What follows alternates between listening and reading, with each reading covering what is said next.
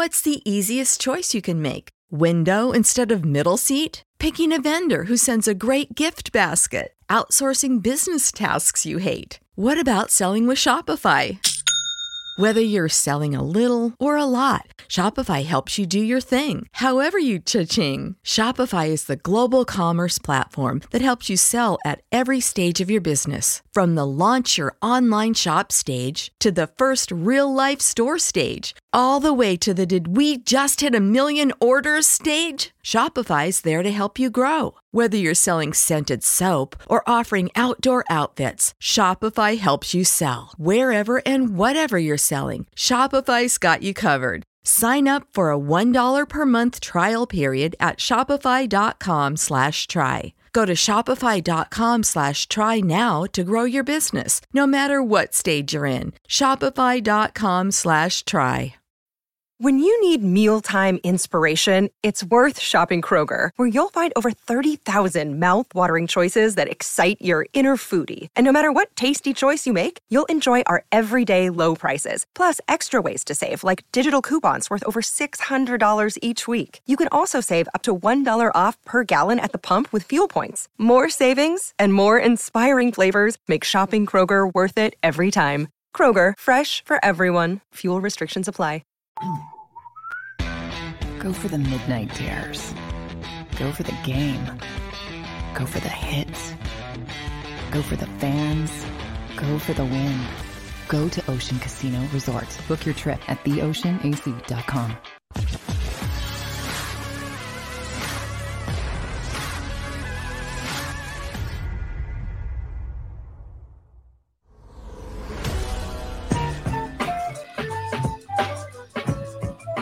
Friday, baby. TGIF. Welcome in. Gunners off the hook already. The weekend is going to be off the hook. I, I even represent it with with a little uh, salty crew for you guys. That's what I'm talking about. I'm in the spirit, man. I, I am. Uh, I'm. I'm trying to move myself from being a land lover. But he's Derrick Gunn. He's Barrett Brooks. I'm Rob Ellis. You are in tune. You are ensconced. You are marinating in Sports Take, JAKIB Media YouTube Network. Now, you guys, it's going to be warm this weekend in the Philadelphia area for, for our friends who who are from all over the country and the world, and we we appreciate each and every one of you, by the way. But in the Philadelphia area, it's going to be warm. Are we headed out? What are we doing, guys? What are you guys doing? You fishing this weekend? I wish I could, man, but um, I I, I got the funeral um mm. today, so I'll do the funeral. I mean tomorrow on Saturday. Yeah, sorry about your mother-in-law, by the way. For yeah, yeah, yeah, very sorry about that. But Sunday, I don't know. I might have to go drown some worms, man. Okay. You know, it's nothing like going out and, and fishing. About you, Gunner? Well, uh, let's see. We um we just got uh, I hate to use the term, just got rid of family from California. you're you're uh Freudian slip there? Got yeah, rid? The, the first wave uh, left uh, yesterday morning. Okay. It was five of them, and five more arrived last night. Oh, so geez. Like a line change, man. But yeah, so so so before the show, uh, after we you know we do 11 a.m. meeting every day, and before, after we did the meeting, I raced downstairs. I just marinated an entire big band of chicken breast. Hmm. I'm sorry, uh, thighs with uh, my Italian dressing, and I'm not telling everybody what else I do use with. So I'm going to grill that uh, after I get off the show for them because they're in touring Philly right now, and then they're going to come here.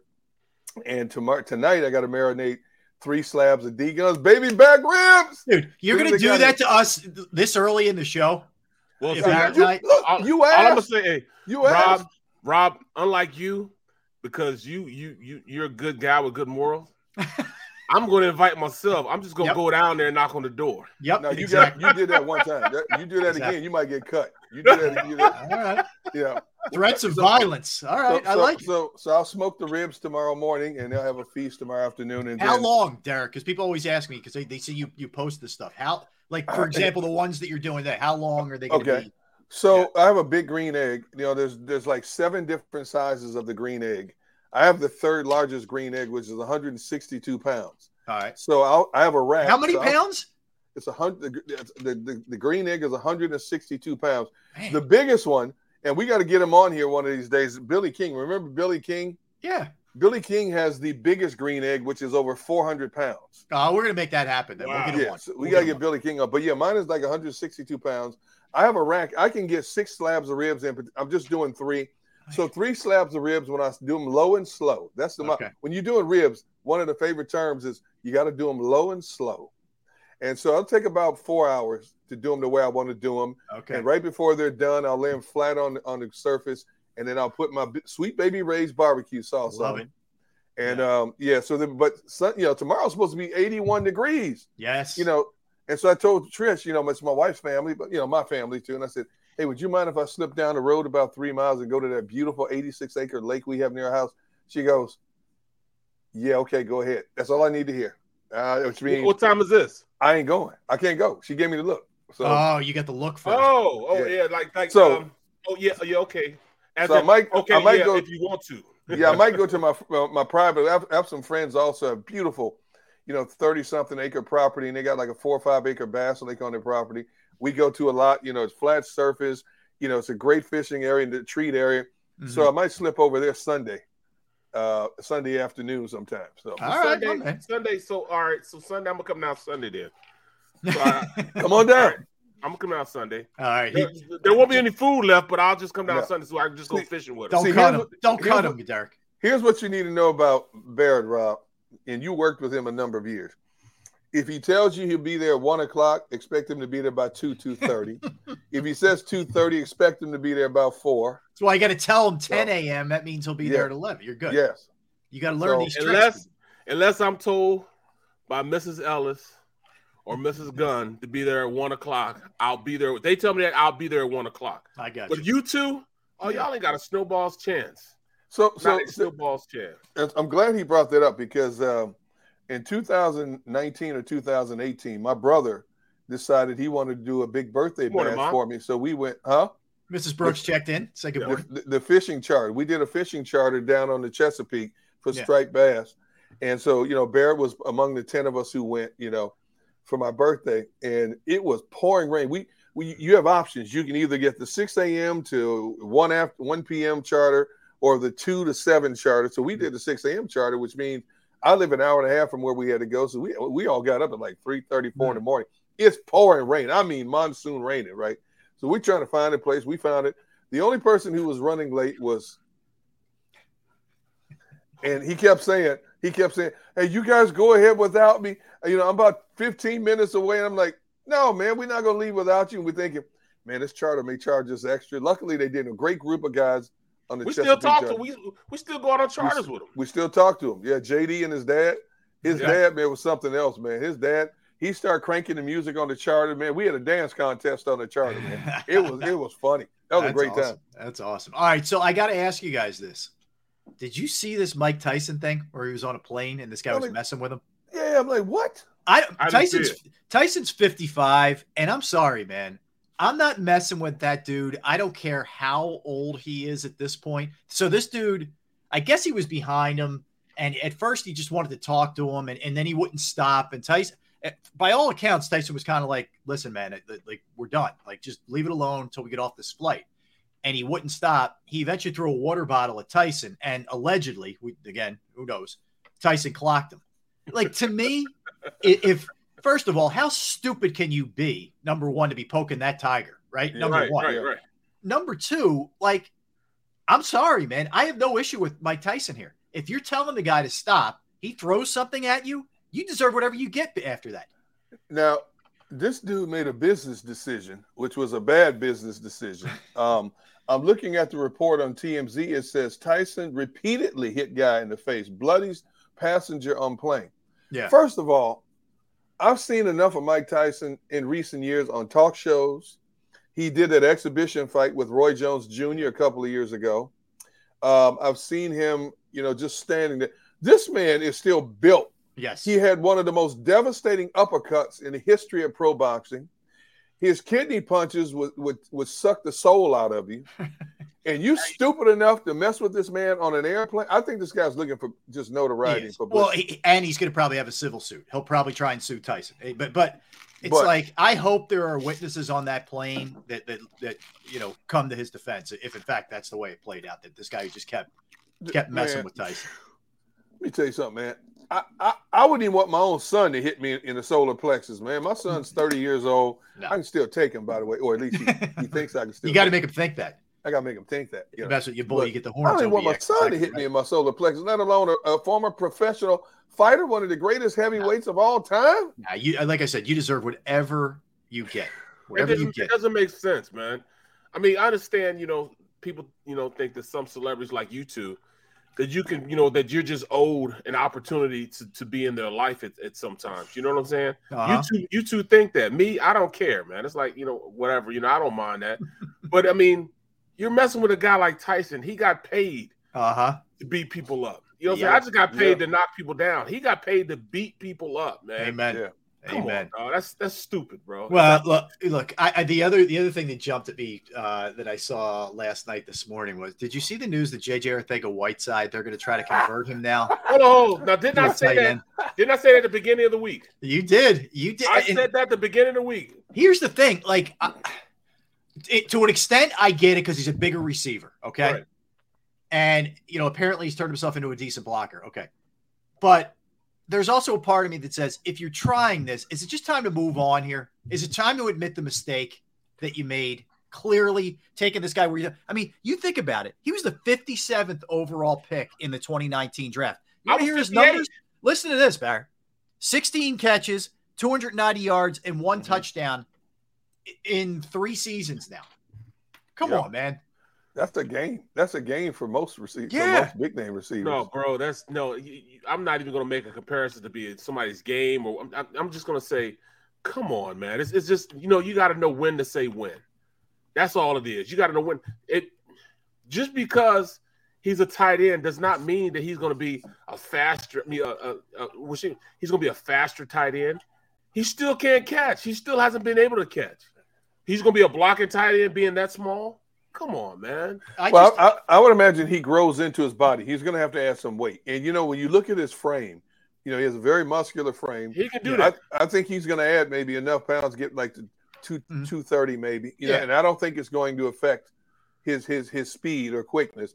But I don't see any improvement in his hand That's is he gonna, saying. is he going to run better routes? Yeah. Is he going to even against linebackers or safeties? Is he going to be able to get open now where he couldn't get open before? I because he it's not like he was the guy they were keying on anyway. right. Right. So Here- here- here's what I don't I don't understand. Going back to something Barrett just said, you have to know when when it's time to move on. Now go back. There was a kid named Jaiquawn Jarrett. They Yep. they they drafted as a safety. Safety. Yep. Temple And I remember people in the front office. You know, he played played for Temple, Mhm. and I remember people in the front. D Gun, did you see him hit? Did you see him hit? And I, I kept saying, I'm looking at his foot speed. I said, I thought maybe fourth or fifth round. They drafted this kid in like what the second round. Yeah. And he lasted two seasons in Philadelphia. Two. And here we're approaching a fourth season for Umbrella Whiteside. Really? Umbrella I- I would Yeah. have much more respect. I, I this is where I think organizations get it wrong. I honestly I do. Look, you're always going to have whiffs. I have much more respect for you if you admit it and move on than compounding it by keeping a guy around like this. And uh, you know, it's not like you're taking some crazy cap hit if you let him go. Like it- Right, it's just time to move on here. And maybe they're looking at it like uh, I- Tyree Jackson, uh, you know, got hurt at the end of the year. He won't be back in the beginning of the season. We need an extra body there. I, I don't know. It, it feels to me like you're trying to still justify that pick. I mean, remember that? Remember when they tried to convert uh, Tim Tebow to, to a tight end? He, he didn't make it out of training camp. Urban Yeah, Meyer. Well, Yeah, yeah. I mean, now granted, you know, Tebow had had moved on to the booth for a few years yeah. uh, to be an a- analyst, color analyst, and then tried to come back as a tight end. And then you saw video of him trying to block. Now JJ is supposed to be an accomplished blocker, but if you're playing the tight end position, you got to be able to do more than just block now. Yeah. I mean, come Yeah. on. Nah, it, it, it's it's one of those head scratch. Go ahead back. I, I- I'm not even going to entertain it. I'm going to let you guys entertain that. I said, I, I said at the beginning of this week, I said maybe they're moving him to tight end or something because I mean he's a bigger type receiver, but it still doesn't. He's a receiver that doesn't catch. He doesn't catch. Exactly. He Exactly. doesn't catch. I you're gonna pay a guy. You're gonna pay a guy for second contract money who can't catch. It just doesn't make sense to me. I mean, I, I gave I gave the benefit of the doubt. All right, he became a really good blocking wide receiver, but you don't pay wide receivers to block. You don't pay him a contract to block. Right. Right. You know what I'm saying?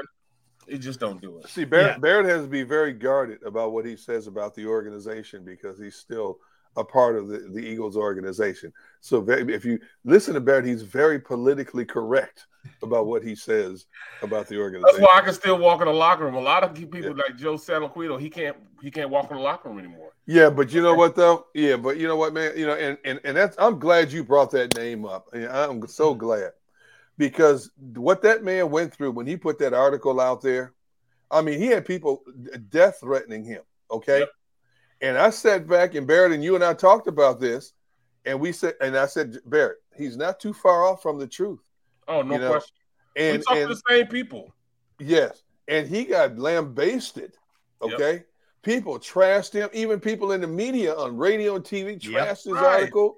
And and I said, and I talked to him. I said, Joe, if you believe what you wrote, truly stick to your guns because the truth will come out in the end. And sure enough, when the Eagles and Carson Wentz went their separate ways, all of a sudden these stories start coming out about Carson not being the consummate leader and being a negative instead of a positive. Yep. in the locker room. And then all of a sudden, the next year, he goes to Indy. And what happens when he leaves Indy? Story came out of Indy about some of the same stuff that supposedly happened in Philadelphia. And so I remember talking to Joe shortly after um, that story came out in Indy, and Joe said, "You know what? I just want to thank you and people like Bear because you people stuck behind me when everybody else turned against me." And I said, "Joe, it was your story. I wasn't going to add to it. I wasn't going to detract from it. But like I told you when you first came, stand your guns. If you write it, you know there are a lot of, and I hate to say this, but there are a lot of people in our profession, as you guys know, that do stuff for sensationalism, trying to get notoriety, Right. trying to get clicks." Yep. But I knew what Joe was writing, there was some truth behind it because of people I talked to and That's people. Barrett talked to. Yep. We You knew know? it. We me me and D Gun and me we me and D Gun talked about it um amongst each other at the desk Yes. about who we talked to, how our interaction was with with, with Carson and Yeah. others on the team. And I mean everything from Alshon. We we talked to all these guys. We have a great relationship, dog. Like the reason why you know D Gun called Derek Barnett and all these guys because we talked to him and chop it up like you know we're at the uh we're at the barber shop. So Yeah, when yeah. all this stuff was happening, every time something would come out, I look across the you know the desk of D Gun like, hey, is it Yeah. we and knew I would this just go, already. I would just go, Well, I, I it's funny. I the the day he wrote that, I talked to Joe. He, he we we communicated, and I, I had him on the radio when he was getting destroyed. Okay, destroyed by by like you guys said, everybody, the media, the fans, you know, you name it, right? Everybody's killing him. So I, I put him on because I know Joe to be a reputable guy, to be a guy who, like you said, Derrick, isn't just doing this to get Yes. to get clicks, whatever, to try to hot take his way through this thing. And he kept saying to me, "Look, this is real. I'm getting this from legitimate so and I know the people he got it from, and I know the whatever. So yep. they were real right. people. As time went on, and you guys are right, like this started to unfold almost in slow motion when it came to Wentz, and it got to the point where there were very established players in that locker room, some of which had to be separated from him, that knew that this guy, you know, it, what the persona that you see in front of the camera isn't necessarily what's going on behind the scenes when it comes to Carson. When your owner, and I, don't mean Jeffrey Lurie, I mean Jim Irsay last year, when Right. your owner talks about you the way that he did, which hurt his trade value, Yes, he wasn't afraid to say, "We got to get this dude out of here." You Yeah. never hear that. You No, never hear a coach or an no, organization do it. no. When when Irsay, and I know he's a bit of a loose cannon, but when Irsay said that, I thought to myself, this guy must be a disaster in the locker room. And Frank Reich's got to be regretting, you know, going to the mat for him and putting his name out there, putting his Yeah. name behind him, man. You got to watch that. Um, Carson, he he he wanted to portray the holier than thou type of guy, Yep. and Yep. I get it. You know what I'm saying? I'm very spiritually based. Even though Derrick calls me heathen, I'm very spiritually based. Everything that I do, you know, there well, is just purpose. because I saw your head spinning a few times. I mean, what do you expect me to say? projectile vomit. yeah, I won't say anything, but now that you brought it up, yeah.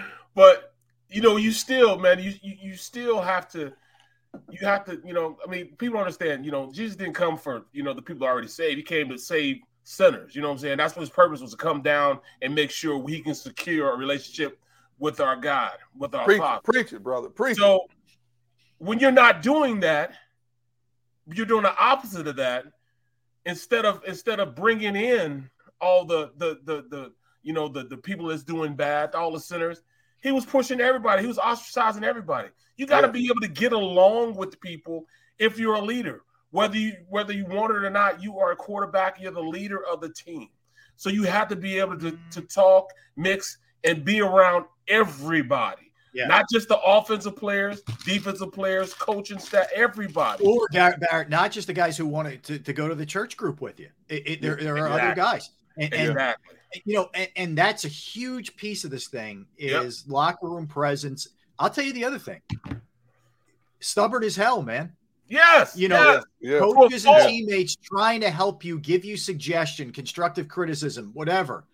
You got to be able to take that stuff in and listen to it, incorporate your game. Not gotta be coachable. yeah, all right, I got this. And and Yeah. Carson's and I got this guy. And guess what? You're not as athletic as you were, dude. So you Right. don't have it like you used to. Right. You you used to be able to be Houdini in the middle of a pile and get out of it. You can't do it anymore because of the injuries and because you you are gotta be getting able to older. listen. Exactly. You gotta be able to listen to people. Like, I mean, like, I always listen. You know what I'm saying? I always take everything in. What? I, What? I, bruh, you know, I always What? What? Come on now, man. Come on now. Okay, I'll give you that. All right. How all right. many times have I, you know, I, you, you, he'll say one thing. He don't say it over one time. He'll say one thing. Hey man, maybe uh, maybe you need to come in and a little earlier and look over your notes and stuff. He just put it out there like that. I'm like, Rob, that's how we were trained, bro. That's it. you know what I'm saying? I'm like, You got to prepare, man. That's it, man. That's what it's all about. so what did I start doing? You started coming in earlier. You know, you put you put the socket wrenches down when you were out there building your cars and stuff. And you came in earlier, man. Did your homework. You got to slow down when you're reading the prompter. Yep. Yep. Yep. Slow down doing that. I mean, certain things that you have to listen to. All right, you're running the read option. You got to hold it a little longer and wait till that end commits Yeah. before you pull it, Carson. Pull it. I'm taking it myself. Even, Yeah. even the most simple thing, like live to see another day, man. Uh, Throw it away. Just throw it away. It's all right. We can live with a punt. We can live with it with a third and seven. And it, but it everything is it's it's like it's the last play of the game with no time left with him every single time. Hey, when, when that story came out about Carson almost getting in a fight in the locker room with Darren Sproles, I would have paid money to see that. Can you imagine that Carson is six five, six six. Darren Sproles is five six, soaking wet. Can you imagine that? Yeah, on a step ladder. But I, I'll Yeah. take Darren. I would have taken Darren Sproles all day. By the way, in that one. He'd have beat, the, he'd have beat the cotton out of his mouth, bro. Mhm. I, I would have too. He'd have got up on that step ladder and wailed away at his Uh, waist. exactly. Whoop, whoop, whoop, Jump whoop. off that trampoline and land a couple what of saying? shots right after. it. Yeah. No, there's no doubt. And look, that's the thing. And, and I think we were all fooled initially, right? And, Yes, and, yes, and, yes. it's taken nothing away from the, the season that he had in 17. He was phenomenal until Right. he got hurt. It's a shame. They don't win a Super Bowl without him. I, I firmly believe that because the home field advantage, et cetera. He, he did an amazing job, but something changed, man. And, you know, I don't think he was ever the same physically. And, and the other stuff just started to kind of grow. And I think he got a big head with the contract. I think maybe the by, by the way the organization kissed his rear end. I think all those kind of things played into it, and you know it got to the point where they had to think about the dead cap hit that they had to take just to unload him. Same thing with the Colts that are, are going through right. now. Like they Washington's such a disaster of an organization. They think they're going to transform this guy. They're not. They're not. It's going to be that you're going to see flashes every once in a while, but it, it's ultimately. I don't think he can get out of his own way, man. He tried. know, they it- tried to do it with um that linebacker from from Alabama who got in trouble. He got drafted in the first round. Yeah. Uh, Ferrari, they call it Ferrari, whatever his name is. Was it Foster? Yeah, Ru- Reuben Oh, Foster. Reuben Foster. Reuben Foster, And, I, yeah. and I wanted Reuben Foster. I wanted the Eagles to pick him up in the. He was a great round. player. Yeah, He was a man. great college player. Great talent. great player, but he just couldn't get out of his own way. I heard he had to work out with Miami, but I don't think they have the same support system that the Eagles. Eagles can bring in wayward guys like that. They can come in because they have the foundation to work through those type of ordeals with people that have a checkered past. Like they could bring in a Michael Vick. They could bring in guys that you know didn't necessarily um, have their best resume, like a Garrett Blount, Mhm. um, on a team situation. You know, in team situations they have the you know they have that fundamental foundation that they could do it washington doesn't have that fundamental foundation they've got a lunatic running the organization you know what i'm saying and a bunch of yes men and Yeah. women surrounding like everybody. Yes, Mr. Snyder. Yes. yeah ah, da, da. Yep. so there i mean he might not be the owner in the next couple of years you know anyways If this stuff, not to get too far in the weeds with this, but Yeah. if this stuff comes out that he, that they, you know, didn't report some of the finances. That's what'll get them out. All the Yeah. moral stuff. The, the, Yep. the- we know the NFL looks the other way because they're hypocrites. They'll look the other way on that stuff. But when know. it comes to their pocketbook, forget it, man. if that's the case, Yep. that's going to get him out of there. You know That'll what I'm saying? that's you know how it crazy. man. That's, that's crazy that you're you're right you're, you're right on point with that because you know you can do everything you want to do. I mean, you can do whatever you want to do unless you mess with the money. When you mess with the money, oh no, we That's got to get him out of here. Yep. You Yeah, know, how, how much more? How much more can that organization endure? They've they've gone through the sexual harassment scandals. They've gone through the scandal of allegedly uh, photographers being told to take pictures of uh, cheerleaders when they were on uh, on location to take photo shoots uh, for the team calendar and things like that. Um, they changed the complexion. They got rid of the so-called cheerleading squad. Um, they they have uh, more women in power in the front office now, trying to rectify some of the mis- misgivings they've had in the past. And now this. How much more embarrassment can the Daniel Snyder endure? Oh, He's got one of the worst franchises in the league, by far from a media standpoint, the worst stadium in the NFL. And I know they're talking about building a new stadium down in Arlington, Texas, but I mean Arlington, uh, Virginia. But how much more can this man? How much more embarrassment can this man endure? They don't draw just- well, yeah. too. no, don't they don't. But No, you, you forget the you forget the part that they got another team's head coach fired. Yes, yes. You know what I'm saying? Yeah, Gruden. they got another coach's head coach fired over emails that he had with their head coach, who's their brother. Yeah, I, I look. I keep getting back to if this, if they, can, if there's a, a, a, you know, a trail to this thing, if there's a smoking gun with the money, that'll that'll finally force Goodell's hand. Goodell covers everything up. He, you know, none of this stuff got public other than Gruden. You think that's a coincidence? None of the Oh. Washington stuff came out. They they were angry at Gruden. Not to get into the whole Gruden thing here, but they were angry at Gruden from some of the stuff that he did, and he got his. Look, you know, whatever. that But tells that tells you're you telling me nothing came out on Washington Yeah. from this thing? What, what did they have? Like over sixty-five thousand emails, they went through, and Yep. that's the only one that slipped through the cracks publicly. Right. Yeah. Right. I mean, really? It's the same Are you thing. Like he, we, we could sit here, and I don't want to sound like some crying Eagles fan, but he, he covered up for the Patriots back in the day. I mean, there's no doubt he squashed that stuff. So th- this stuff happens a lot, unfortunately, with, with the league. It's such a money maker, and the owners love that Goodell just keeps lining their pockets, man. And Goodell's making what's he making forty something million a year. So that's like that gravy train doesn't want to be stopped. He No, doesn't no, want it's to be more than stopped. 40. It's more than 40. Plus, everybody's family gets lifetime health care.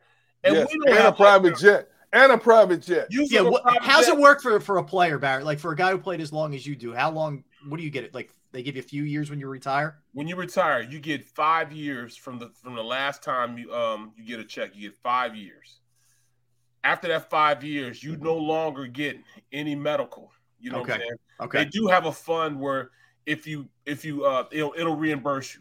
Like if I go out and I might have a surgery, if I have a surgery so- and it costs me fifty grand, right. I have to pay the fifty grand first before I can get reimbursed for it. So you pay it out of pocket and then they cover you.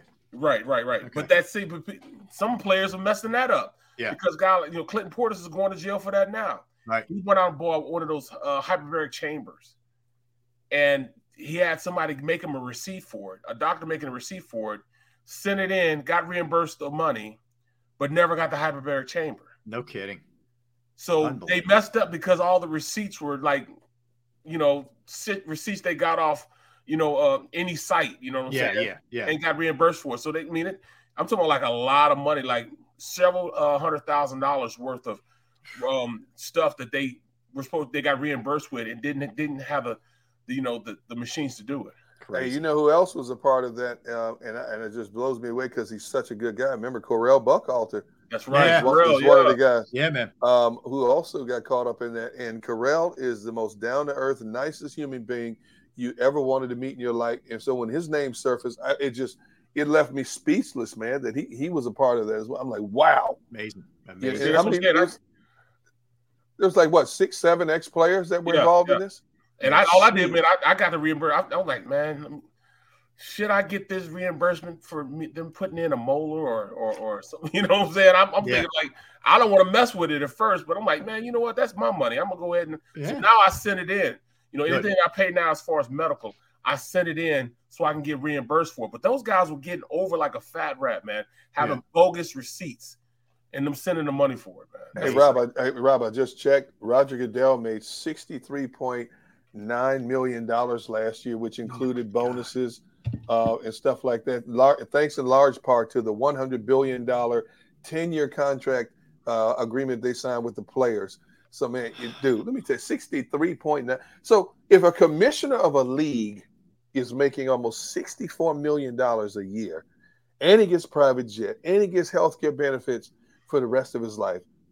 It, it, it, just plays to what I've been saying for years that the NFL is the richest, mo- most lucrative sports conglomerate on the planet. Yeah, if Bar you're not, if you are not making insane money as an owner, you're doing it. It's almost foolproof. It, it, it really is at this point. All right, let, us keep, you know, let's keep rolling with the uh, with the football talk, guys, when we get back, because I want I want to dive into the uh, into the draft, I want to get into two areas I think are major. I'm looking at the depth chart at corner and safety.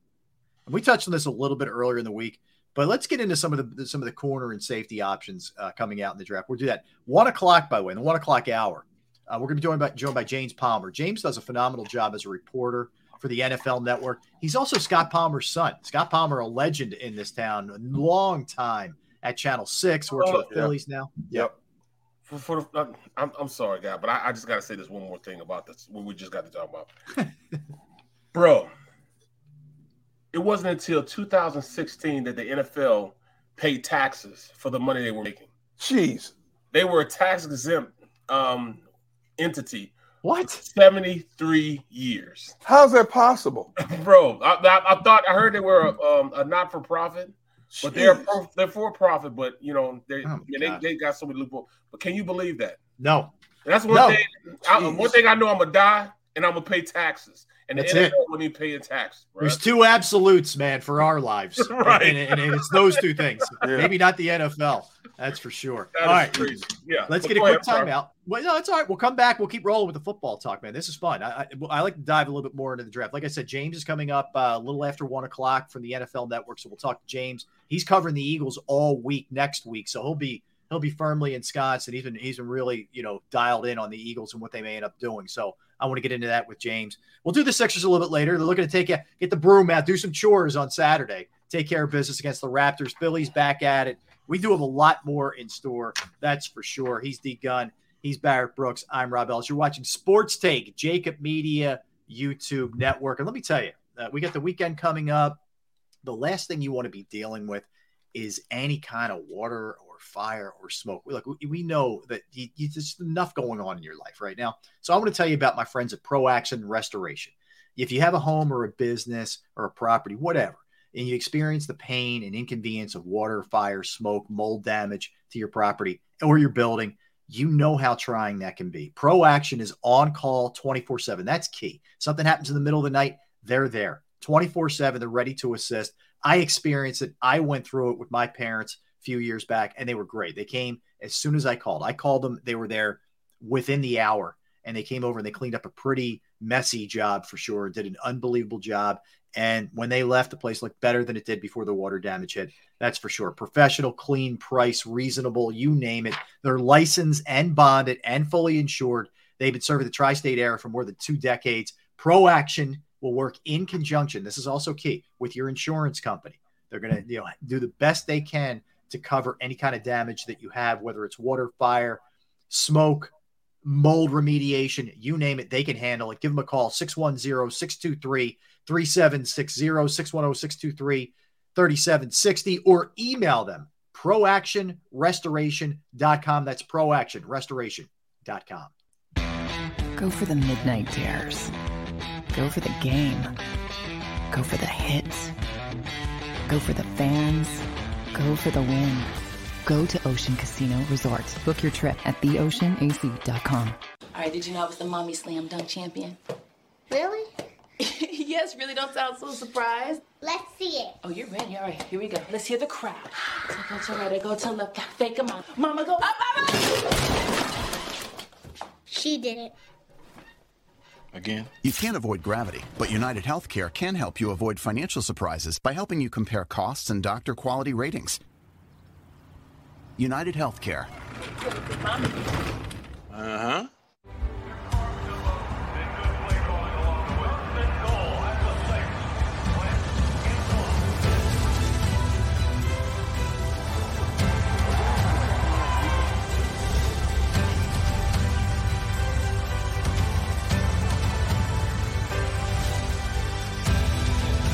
field of life, First Trust Bank is there for you. Champions on three. One, two, three. Because Philadelphia dreams deserve a Philadelphia bank.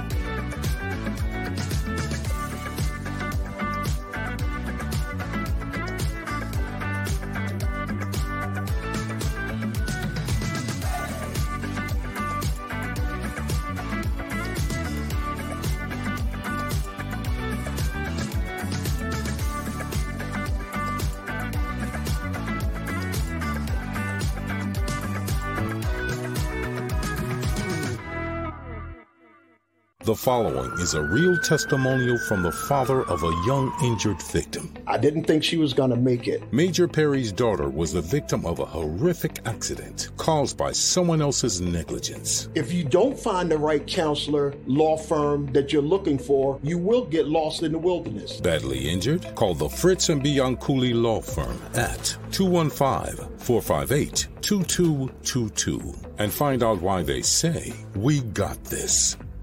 At Stateside Vodka, every new customer gets the world's best rocks glass, free. You're telling me that bottle is cut in half? You could say that.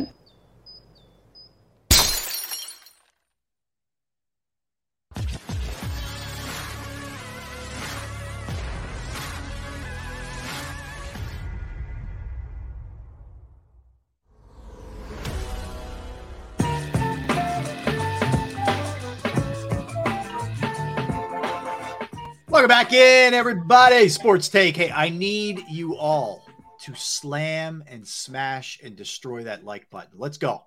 Let's go. We don't have nearly enough people. Every single one of you. I see you. Easy money. I see you, Gigi. I see you, Big D, OBX. Everybody. Everybody. Jeremiah, Big D, John. Let's go. Easy money. Bam. Slam it. Slam it. Slam it. D Gun, Barrett Brooks, Rob Ellis, JAKIB Media YouTube Network. Each and every day, Monday through Friday. 12 to 3 started talking a lot of football. Figure keep the momentum rolling. Hey by the way uh, just a, an nba note. We'll talk sixers in a little bit. Uh, scottie barnes still doubtful for that game for tomorrow in mm. toronto for the raptors. Also we'll, we'll give you um, the odds of the teams that are still standing to win the nba title because they've changed quite a bit with some of the injuries. There's major injuries in the, in the nba man oh yeah. with uh, khris middleton Oh, with my devin goodness. booker. I mean unbelievable, like big time impact kind of stuff for sure. So we'll get into that, man. I'm look, I'm looking at a comment here, man. People talking about, hey, Eagles trade for a quarterback. Trade trade what for who? What, what, For who? For what, Ricky? what, what do you what do you trade what? I'm not trading draft commodity uh, for for what? A veteran? Who who, who do you want? Russell Wilson gone. Aaron Rodgers back in Green Bay. Who, Yeah. who you gonna trade for? Uh, look, I'm with you, man. Uh, Do they mean trade up to try to get somebody they like, or do they mean somebody who's still? Uh, yeah, to me, like who's out there to grab right now in the league? Who like currently playing? There's no nobody. uh, Look, I, Chase I was Dan- Chase Daniel. I want to be his agent's brilliant, by the way, Chase Daniel. Oh That my dude's Oh, he's he's not quite made Sam Bradford money, but he's done pretty well for himself. He's right league. there. He's right Yeah. on the on, on the cusp.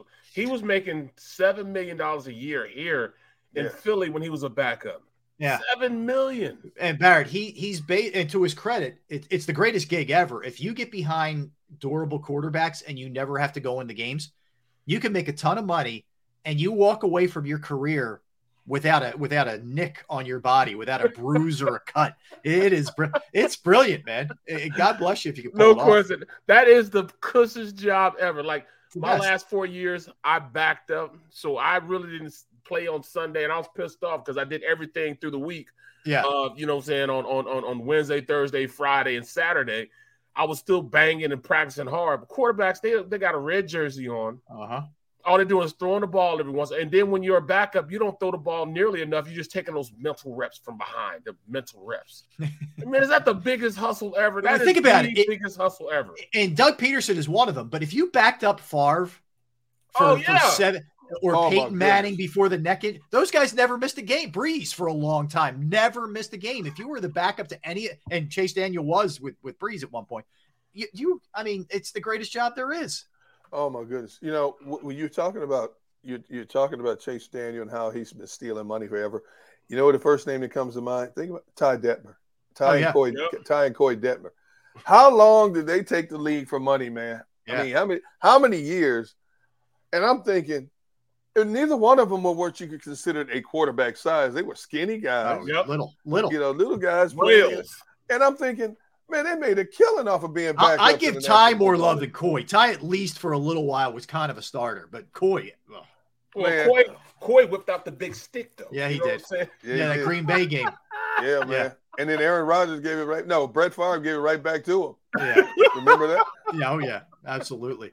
Yeah. So, all right, I wanted to hit you guys this because I, I I was looking at the Eagles depth chart today, and I just well, I'm- wanted to refresh my memory on a couple positions. First of all, they are a very thin team, man. There is not a lot of depth in, in a lot of spots. But I'm looking at the defensive backfield. Okay. So for right now, as things stand before the draft, you're starting corners. Slay, okay. Maddox in the slot, good. Zach McPhearson, No, your safeties are Marcus Epps and Anthony Harris. No. I don't think we talk enough about how bad the defensive backfield is here, guys. I mean, we're focused on a lot of things, and rightfully so. You got to be able to get to the quarterback. I get it. You need playmakers at receiver. I get it. You need linebackers. We've been screaming for that forever. But you guys feel good about what's happening with the defensive backfield? What? Go, Are you Mr. Brooks. kidding me? I mean, we're talking about we're, we're talking about way back when when we had Schwartz for a uh, defensive coordinator. I've hated the DBs. You know what I mean? And it wasn't it wasn't as though they were really bad. They just didn't use them. Like, look, at Rasul Douglas had some skills, and he's balling in Green Bay. Yeah. You look at uh, you know, the Green Goblin. He had some skills also. The only reason he didn't get drafted in like the second or third round is because he had troubles um, back at LSU. You know what I'm saying? Where Mm-hmm. he got in some trouble. They've had quality guys there. Sidney Jones just didn't do anything here, but he's Yep. balling where he is now. In Seattle. They just don't have they. I- don't. It was coaching, I guess, but they just never really panned out or or had a. We all right. Let me change that around. We never had a defensive coordinator to use them the way they need to be used the past two and a half. I mean, the past two and a half coaches. Put it like that. Those guys didn't play up to the capabilities. Um, they had they had Bradley. Bradley was the defensive coordinator. He never played those guys, and they were pretty good corners cornerbacks. You know, even when they, even they were talking about sconces and stuff like that, they were still very feasible starting quarterbacks. I mean, uh, cornerbacks. They just never used them in the capacity they needed to use them in. Every time we get a defensive coordinator the past couple of years, they have been guys that played off and played too much zone. You can't do that in this today's league. You give these quarterbacks an inch, they're going to take a mile, and that's what's going on. They're just not aggressive play callers, and and, and I don't know. McPhearson may be okay if he play him in a system that's more aggressive. Maybe he can use that size. Maybe he can run with some guys, but we'll never know because we don't run a system that have these guys play in one of those. All right, I'm gonna get in your face and be one of those, you know, shut down type of guys. We don't know if they can shut down because we don't use them that way. Look, all you need to know is go back to last season when they had what? Steve Nelson, Right. Yeah. Rod, Rodney, Rodney McLeod, Mhm. Anthony Harris, And Darius Slay. Slay. Yeah. What happened when they played the better offenses in the National Killed. Football League? Killed. Okay. Yeah. So now Rodney McLeod's in Indianapolis. Where's Ronald Darby in in in in, uh, in uh, Denver? Is he in Denver? He's still playing. Yeah, he's still. Well, yeah, uh, they're starting Ronald Dar- balling. Yeah. You know, where's where's Steve Nelson now? Didn't he sign with somebody else? Was he, he signed with Indy or was it The Texas? Texans, Okay, in Texas. Two So years, ten million dollars. So, as much as we're happy to have, you know, Reddick here, my priority would have been trying to shore up the back end of that that defense because if your if your front end's tight and your back end's tight, you can cover up many of the deficiencies you might have at the linebacking situation. But now you still have a glaring hole at linebacker, and you got some serious problems on the back end because I- love Maddox. Don't get me wrong. I love Maddox. I mean, he sticks his nose in there. He's a sure tackler if he gets his hands on you, but he's undersized. Darius Slay is what he is. You don't have enough depth. I mean, and, and not just starters. You, you don't have a rotation. You know, you, if somebody oh, goes down, who's the next guy up? Marcus Epps? Right. Who- who- But no, who- I mean, right now he's your starting strong safety. Oh no, no, no, no, no. So Right now he is. You got a problem. And even if you No, no, even no, if you no. take your first pick even if you take that first pick and draft a cornerback, I don't care how good he is, he still has a learning curve. He's got to Right. get through half the games, not not OTAs, not mini camps, not training camp. You still have to get through at least half the game actions before you get to that comfortable level. So you're still going to be at a deficiency at least for the first half of the season. Well, all right. It's not Marcus Epps isn't starting right now. K'Von, uh, K'Von Wallace is, you know, the, the kid from um, Clemson. Uh, may, maybe. Am I supposed to feel better now? Yeah, yeah. I just, Yeah, I okay. just wanted to take that Yeah, and give you a little bit of. No, I'm just playing, but no, you're right, man. You got Zach McPhearson, fourth rounder. Maybe he can play. We'll never know if we don't put him in a situation where he can show what he can do. Um, if you want to be competitive, you got to go out there and pay to be competitive these days.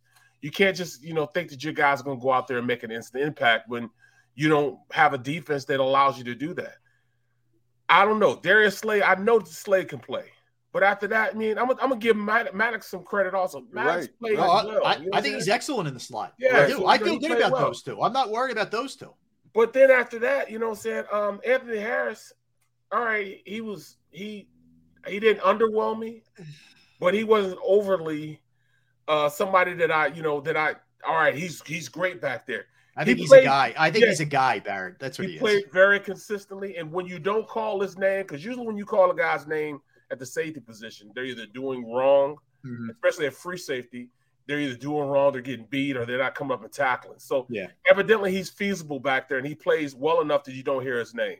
Slay balled out last Yeah. year. You know, he showed he can play. Uh, Maddox balled out last year. He showed he can play. McPhearson, towards the end of the year, he did show me a little bit, especially Yeah. against Dallas. You know, Mhm. he went out there man to man, uh, CeeDee Lamb, and I thought he did pretty well. He handled himself pretty well. After that, you know, it's just guys. You know, Joshua Scott. You know, we got him from Jacksonville. He didn't play any. He, he played a, just a little bit, just a little bit of special teams. Uh, Marcus Epps came in and filled in, was was consistent. Okay. You know, Consistent, okay. consistently what? I, I just said consistent. I, I didn't say he was consistently good. Oh, Consistently bad. oh, He was- okay. All right. He was But out there. But but Okay. Barrett, all these names you're throwing out, and granted, some of these are really young kids, but they're they're mostly depth guys. They shouldn't Yes, be starters. right, they shouldn't right, be on the front line here. Yes, and that's the problem, you know, because we don't have really a guy to come in there and be a true starter. And we're not going to get a guy to come and play a true starter unless we get him in the draft, number one. No, we can't even say get him in the draft because Zach McPhearson, we got him in the draft. Texas okay. Tech. And, and- and you got all these people out there screaming about get Honey Badger, get Tyrann Mathieu in here. And there's a reason he's still out on the open market. See, because Tyrann's been in the league long enough to know the longer you're out in the open market, the more your potential earning whittles. Okay.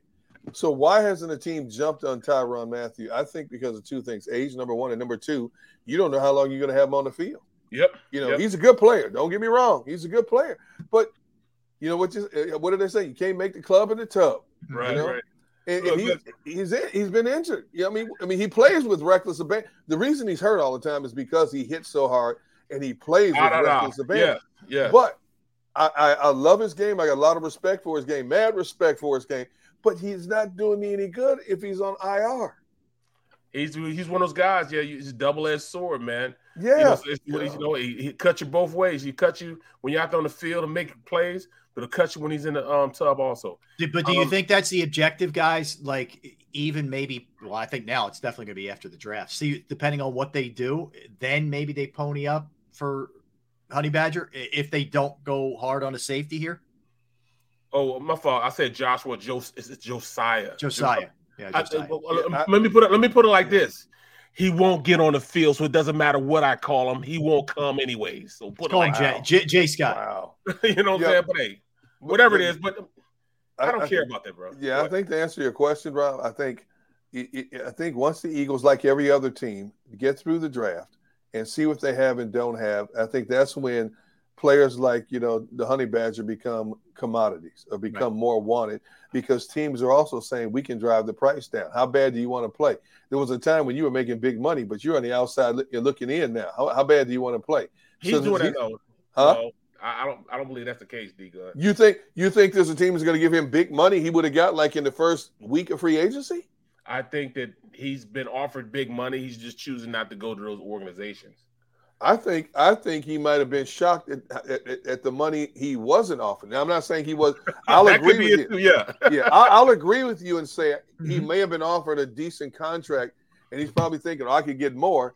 Now he's Yeah. got to realize, uh oh, uh oh, I may have hurt myself financially at this stage of my career because who knows? This could be his last go around. You don't know. But the other thing that's interesting with him is there, there's a lot of talk. He's you know LSU kid and from that area. You want to go to that Saints team's going to stink.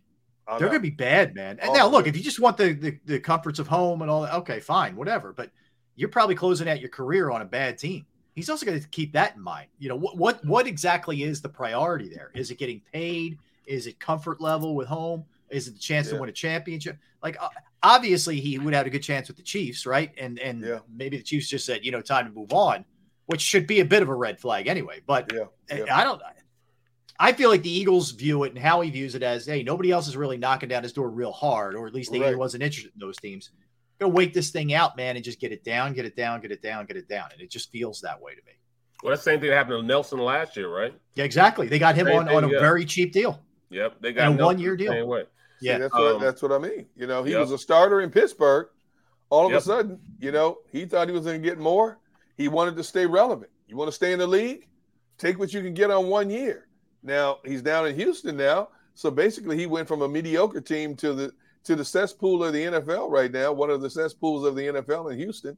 But you want to stay relevant in the game, you got to suck up your pride and take what you're offered at that stage because you didn't Yeah. get what you want. Yeah. And what a weird situation too. Like they Houston they blow out David Culley, who I thought, considering what a mess the whole thing was and what a circus it was with Deshaun Watson, did a Yeah. pretty good job. And they they bring in Lovie Smith, who was the coordinator. They elevate Lovie Smith. Like I, I thought David Culley really got screwed. I agree. in, in Houston. And I- and I know David, and he's a good man. He's a good football man, knowledgeable football man. Um, he was he was put in a bad situation to start, Yep. and and the fact that he was only given one year. Um, if if I'm a coach, a potential coach, and I understand, you know, there's only 32 jobs at whatever position you're coaching at. There's only 30 32 of those jobs in the NFL. But I would not look at Houston as an option to to build my resume, you know, um, because if that's how you're going to treat people, especially good people, good quality people, you know, David, people like David Culley have been in the football for decades and been in football for decades because number one, they're good at what they do, teach young people, and sustainability. And when you dump on a guy like that after one year, he's your scapegoat after Weird. that that mess you gave him. You traded away all your marquee players, and you put him in a cesspool like that, and you only gave him one year. If I'm another coach looking, I'm like, okay, Yeah. there's instead of 32, there's 31 teams that I'm Mhm. looking at instead of 32. Because that team, I want nothing to do with that team if if that's how they treat your players. Let And me uh let me throw some of these names at you guys and tell me who you like, who you don't like here coming out. Uh, uh, let's start with corner. Sauce Gardner, The best Derek- corner. your best corner. You, you, how about this, Barrett? 6'3", 190. That's I love got it. Bobby Taylor kind of size. I love Yep. it. Yep. That's a- All right. Very comparable. Very comparable game as Bobby. Um, I think he's a little faster than Bobby. Yes. Okay. uh, yes. Any shot, he's in the neighborhood when the Eagles are picking. Not a 15. snowball's chance. And Okay. Yeah. Fair enough. Derek Stingley had some injury issues. Uh, Lisfranc among them at LSU didn't run a crazy great uh, 40 time, which Right. turned some people off. I think he's got insane talent. Insane talent. the number two corner in this year's draft. Not a snowball's chance in Texas either. Okay. I All right. think when you, I think when you look at both of those corners, because I think they could go either way.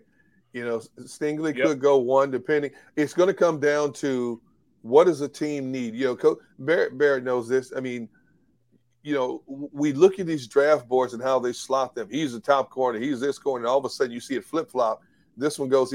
The reason being, coaching staffs look at what they want in a certain player: height, strength, speed, quickness, lateral pursuit, press coverage, so on and so forth. And one coach likes certain attributes about a player that another coach goes, eh, that's okay. I love all these things about him, but he's missing this. So let's go this way.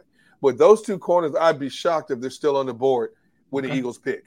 Okay. I, I, I can almost guarantee they won't. Yeah. All right. But Sauce Gardner's a he, to me he's a he's a um just like you said like a Bobby Taylor, but more so like a a Ike Taylor's third year in the league. Pittsburgh, you yeah. know, more, more refined Ike Taylor. Okay. You know, that, I- I'll take either one of those two Taylor comps. They- They're both right, Right. there. All right, Andrew Booth out of Clemson. He doesn't quite have the same size as those guys, but played obviously in a big time program and was a really good player.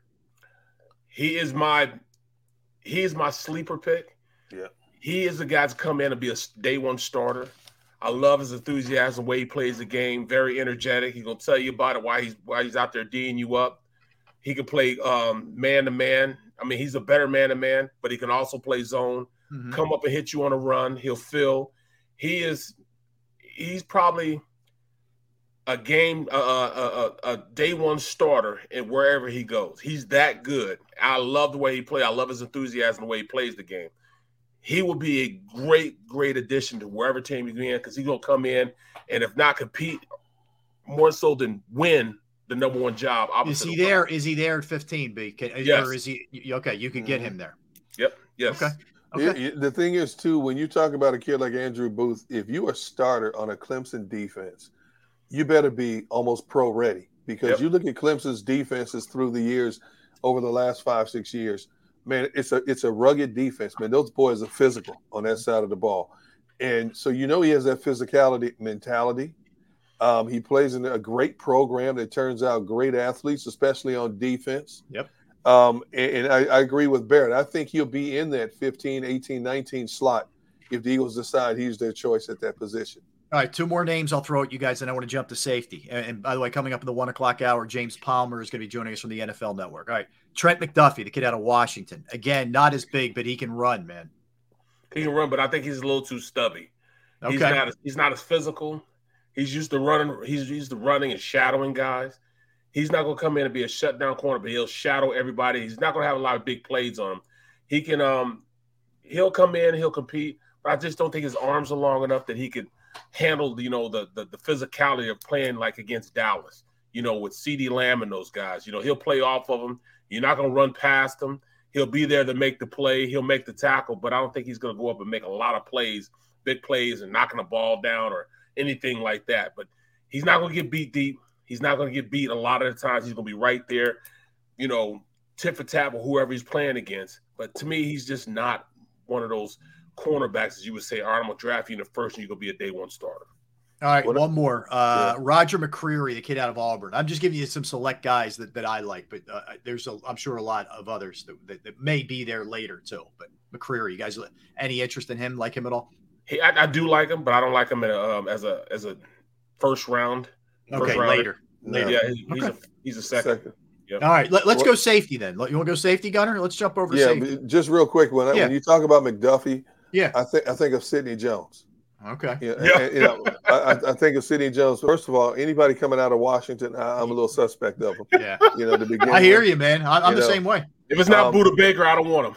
Yeah, no, but they, yeah, you know, for for every one, for every one they get it right out of Washington, there's ten more that you go, dang it, why did I make that pick? Uh-huh. You know, so well, look, I, I I hear you with that. I hear you with that. All right. So safety, the, the, the obviously the most touted guy is Kyle Hamilton, and mhm.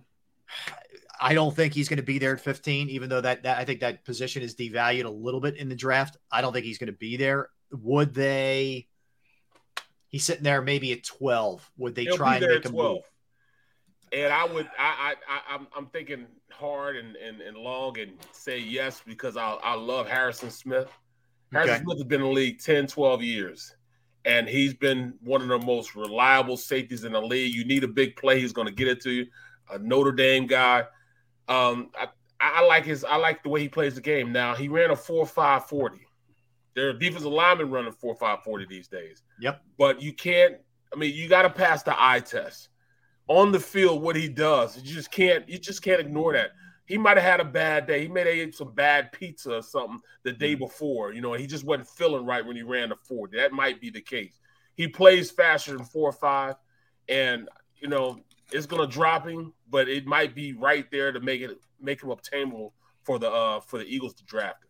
Okay. All right. Daxton Hill, the kid out of Michigan, who uh, a lot of people, by the way, Hamilton 6'4, 220, just to put in perspective. He, is a big hat.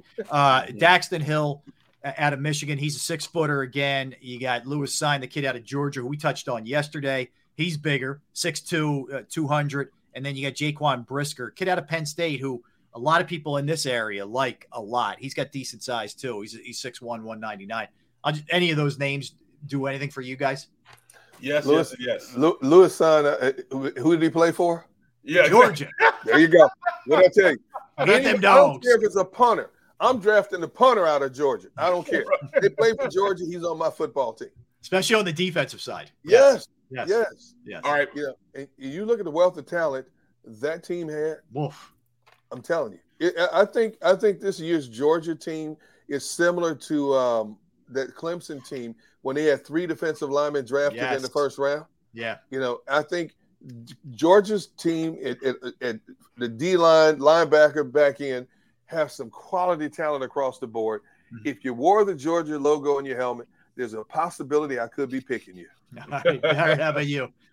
I, I come on, man. Cine is, is probably the he's the probably the second or third best safe. No, he'll be the second best safety in this draft. Like I said, he, man, he's sometimes you look at a guy playing in the defense like that, and those guys up front just make things too easy for you.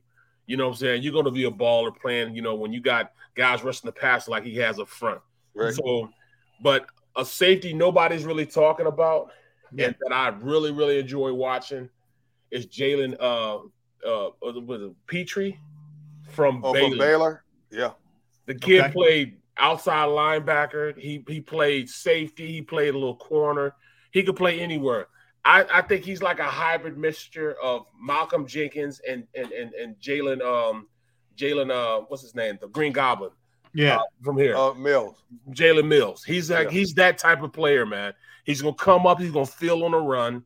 He can cover in the slot receivers. He can also cover tight ends and running backs out in the backfield. He is a a, a prototypical box safety that does everything and will be around the ball. Mm. He's another sleeper at the uh, safety position. You could probably pick him up in the second round or maybe even the third round. But I love the way that kid plays.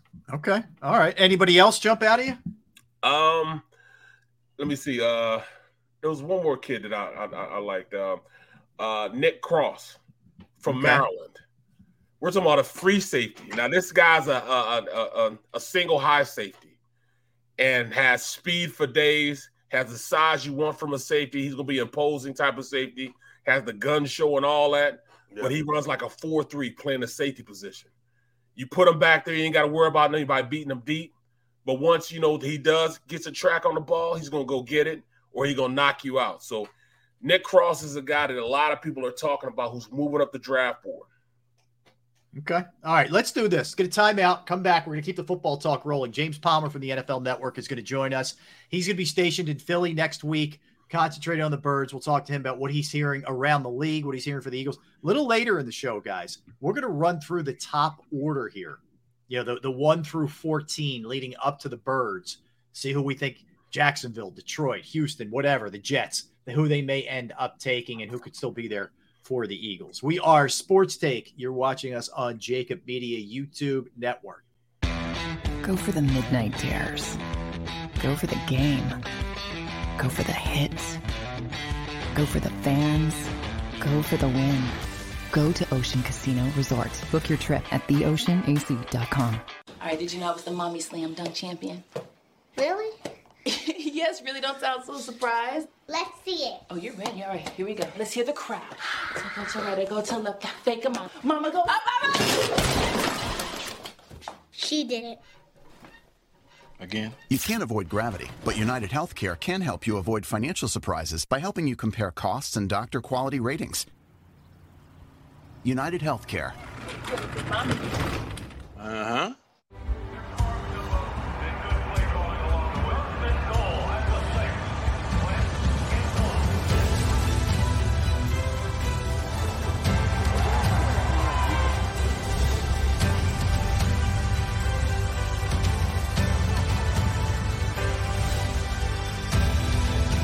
Field of life, First Trust Bank is there for you on three. One, two, three. because Philadelphia dreams deserve a Philadelphia bank.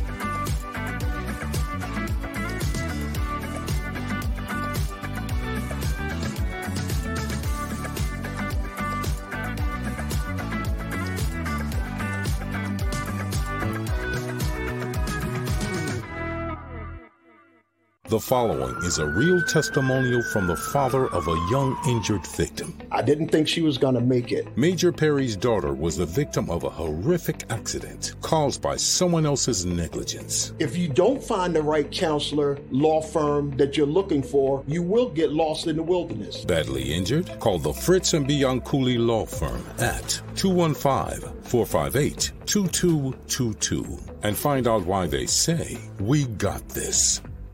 At Stateside Vodka, every new customer gets the world's best rocks glass. Free. You're telling me that bottle is cut in half? You could say that.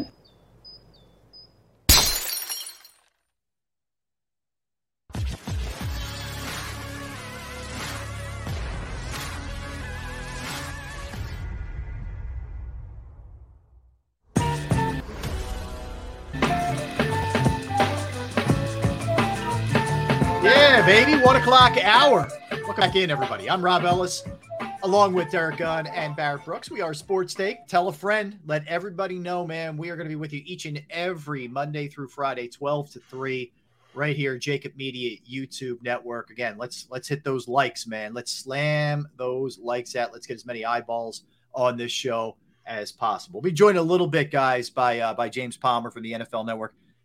It's crazy, man. You guys know this.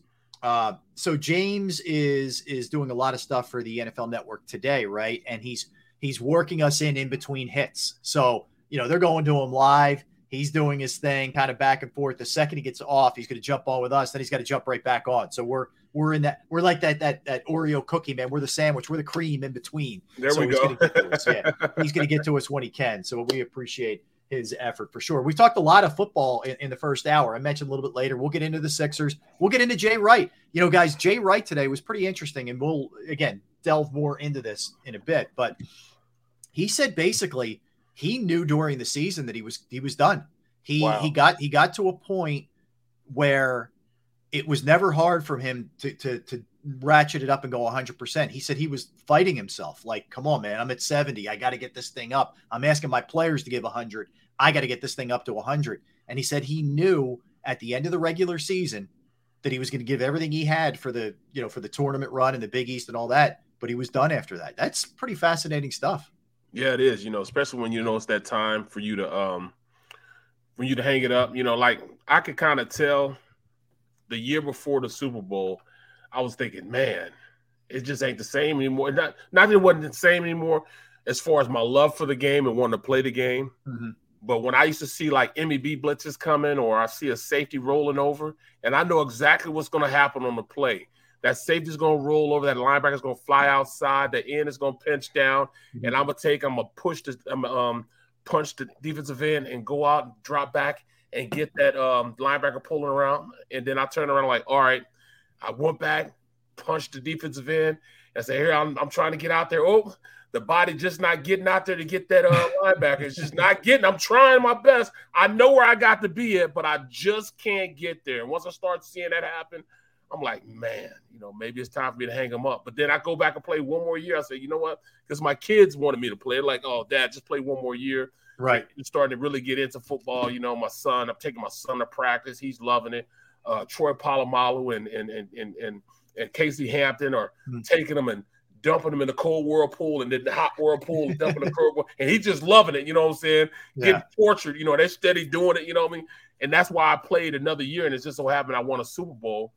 Then I got greedy and said, you know what, I'm just gonna play one more and went into training camp, got through training camp, the last game of a of a preseason. I go out there and I'm they told me, hey, you ain't gotta play, you made the team, you ain't gotta play. I was like, all right, I'm I'm still gonna play. I'm gonna help, you know, help out. I'm gonna go out there and play.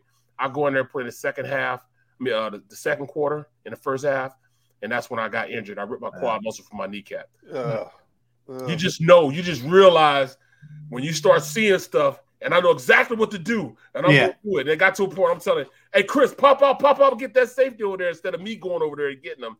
I said, yeah, it's almost time for me to hang these things. Up. Well, that, yeah, and that's the hard thing, right? Because uh, look, who, who are who am I to sit there and say you shouldn't milk every single last drop out of this thing from from a financial well, I was, I was gonna do it, you know. Right? No, I'm saying I'm, I'm with you, man. Like like I I would never tell a guy get out. Honest to God, like if you could get continue to get those big checks and do something that you love, there are a lot of guys. School thought is do it till the very like Jay Wright could have continued collecting a monster check, man, but he just said Right. to himself, "It's time, time to move on." Mike Schmidt did that, you know, back in the day. He's, I, if I can't play to the level I'm accustomed to, I'm out.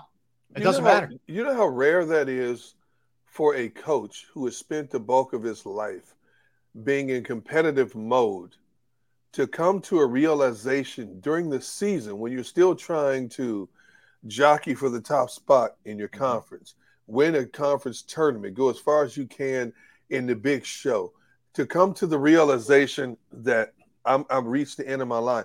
You know, we hear coaches and even players uh, basically say what Barrett has said time and time again, you know, that it's a struggle, it's a mental struggle because this is what I sacrificed my life to do. And now I'm coming to the end of the road. Um, and you try to get as much out of it as you can. Some, many, try to squeeze an extra year or two, knowing that they're not the same player or the same coach as they were. If Jay Wright was a, a, a coach who was at a program that had minimal success, like every other year, every two to three years, I can understand him, number one, not wanting to move his family, and number two, not wanting to start all over again in another environment. Right. But Jay Wright had a great measure of success at the same program. He called his own shots. And you're right, he still could have been there for as long as he wanted beyond that. So for him to come to the realization that, you know what, it's time for me to step aside and enjoy life that doesn't require me being on somebody else's schedule, Mm-hmm. man, not many, not many get to do that, you know, in, in, I in the professional could. sports. You could, but you just choose not to. You just love talking. I, so, I could. yeah. The you reason I'm working now is because I need every penny I can get. I thought it was because you loved Barrett and I. No, that was a lie. That's Okay, what let I me- thought. Let, let me Oh, rephrase okay. that. All right. Num- number one is because I need to work, and number two, because I love Barrett Brooks. I see a Rob lot of potential. right. Now, will He those is two gaps Get, close? get your get the wading boots out. Will those two gaps close? That remains to be seen. But But but, you You know, know, but I love you think- two like step brothers. think about this, right? Not all you're in, in any sport, you're you're hired to be fired. uh, Right, you know, right. as a coach or a player, a lot of times. Not only did this guy go out on his own terms that way, now he's going to call a shot in TV Yeah. with whatever gig he wants. Yep. Like it, it that is this is a rare feat that Jay Wright has pulled off. Yep. And, and he'll get seven figures to sit and analyze games and not have the of- aggravation. Yes, and not dissecting plays. Amen. Amen. Man. Oh man. Oh, unbelievable. All right. So joining us, look, look, look who it this is uh this is an honor. It's a pleasure, man. Oh, oh, There he is, the man himself. Looks sharp too, man. He he's coming clean on today's sports take. Making Jacob us look Eady bad. Making us look bad. That's right. We're in t-shirts like bums. James is, What? is bringing the pain, man. What's up, James Palmer? What's up, guys? I, I wish I was rocking what you're rocking. I just got done a TV hit on NFL Network. We got some time here before we get talking Colts. Uh, I think I have coming up in about an hour. Just got done breaking down Andrew Berry and and Baker Mayfield. What's the latest on on his trade market, which is uh, non-existent right now? Right, right. Uh, uh, there is zero interest, and uh, right now, to my understanding, uh, zero offers. So uh, we'll see what happens at picks. Uh, I think six and nine are what they're keeping their eye on. Carolina and Seattle, and they don't go quarterback. They'll pick up the phone and ask, but I don't think those teams are all that interested. You Well, know, I for- mean, for, it all the a- years. Yeah, go I'm ahead. sorry, Go ahead, for Derrick. all the years that I've known James, Uh-huh. and I've you know we've crossed paths traveling, you know, coast to coast. I have right, never Gunner. seen this man with a hair out of place. No. You know, uh, uh, uh, the clip-on tie is always in place Clip place. on. Okay. Yeah. All right. It's a double Windsor, but okay. Yep. And and, Yeah. and you know he's got the golden tones, and I say, you know what? I hate him. I hate him. You know, he's the perfect. He's the perfect. He's the perfect reporter. You know, even when the wind blows, his hair doesn't move. Exactly. That's You know- I hate. I hate him for that. You know, Gunnar, I I I have this approach. Ninety percent of the people that see me are probably in a bar and can't hear a word I'm saying. So I'm like, if this is like all right, Yes. like they probably think I'm decent at my job. That's a good point. That's a good point. Yeah, no, James, and, and James is uh, a phenomenal reporter for the NFL Network. No I've loved your, your work for years, man. Of course, and if the last name sounds familiar, your dad's a legend in this town. Scott Oh, Palmer.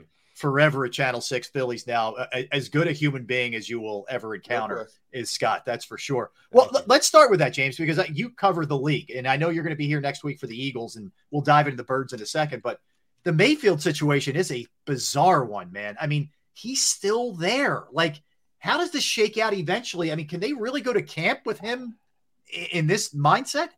Yeah, and it may happen. It, it really may happen. Wow. This might be a situation where somebody goes down at another team. Remember Sam Bradford in Yeah. that situation? It, it could Absolutely. be a really similar situation because if you look at Carolina at six, right, and we're looking at teams that are looking, and, and right now we could get into the quarterback class if we want. We know the Eagles aren't taking a quarterback uh, in the first round, but this class, I, in my opinion, stinks. Yeah. But but and not really my opinion. It's the league is very all over the place on this group. Yeah.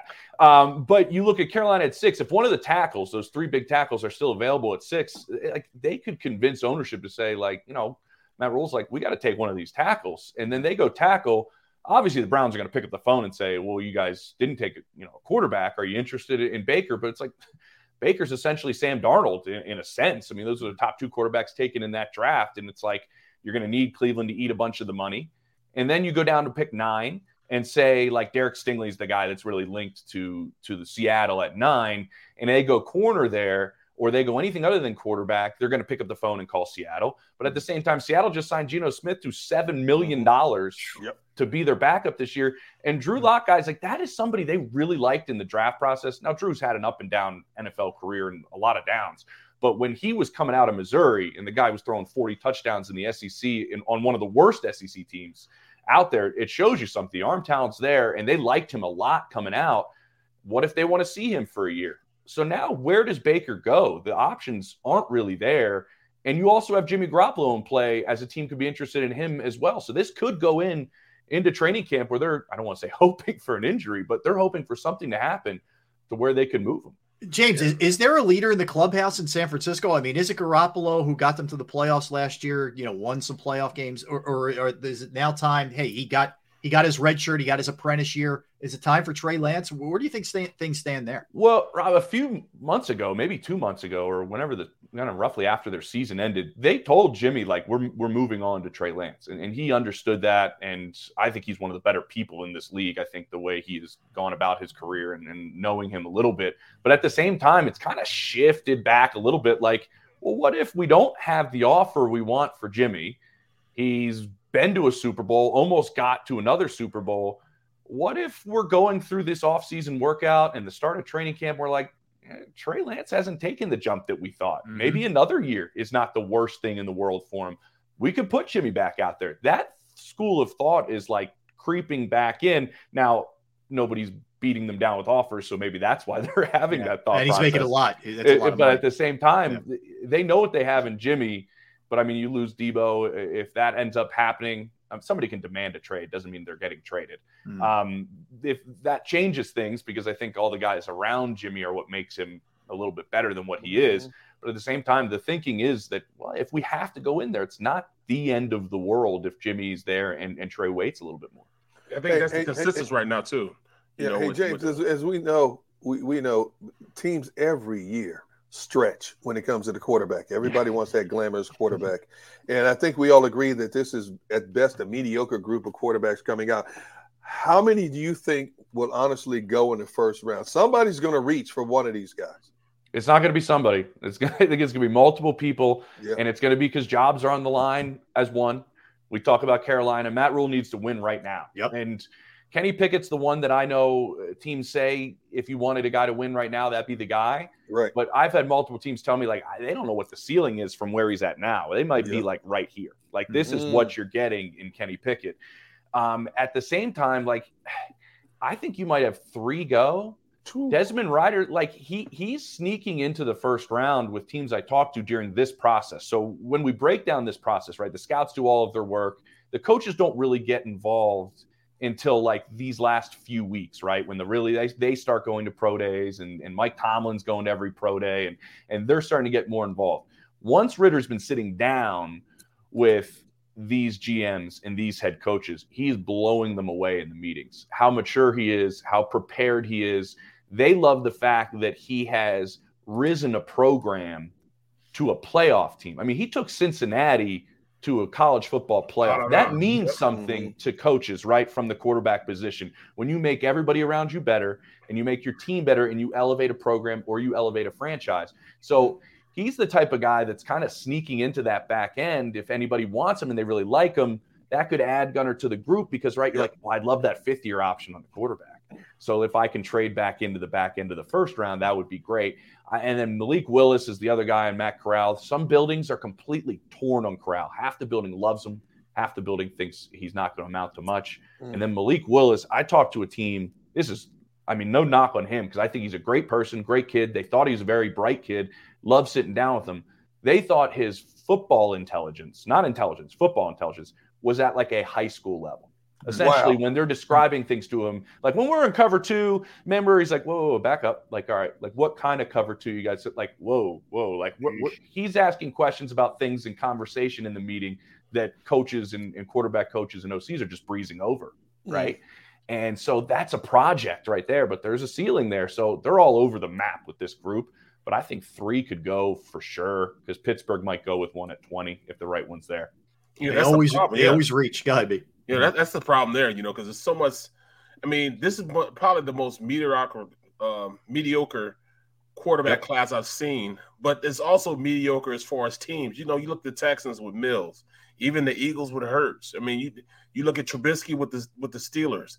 There are so many teams that just have to, you know, just just stay stagnant at the quarterback position, and next year, hoping there's a quarterback that's going to come out next year. So I, I mean, I don't know. You know, when I approach this draft and how I look at Howie, what you know, what direction do you think Howie's going to go to? You know, especially with the quarterback situation, the receiver situation, defensive line as far as pass rusher, linebacker, safety. I mean, what, what direction do you think they're going from a national standpoint, not from us? You know, yeah. we live in our fishbowl here.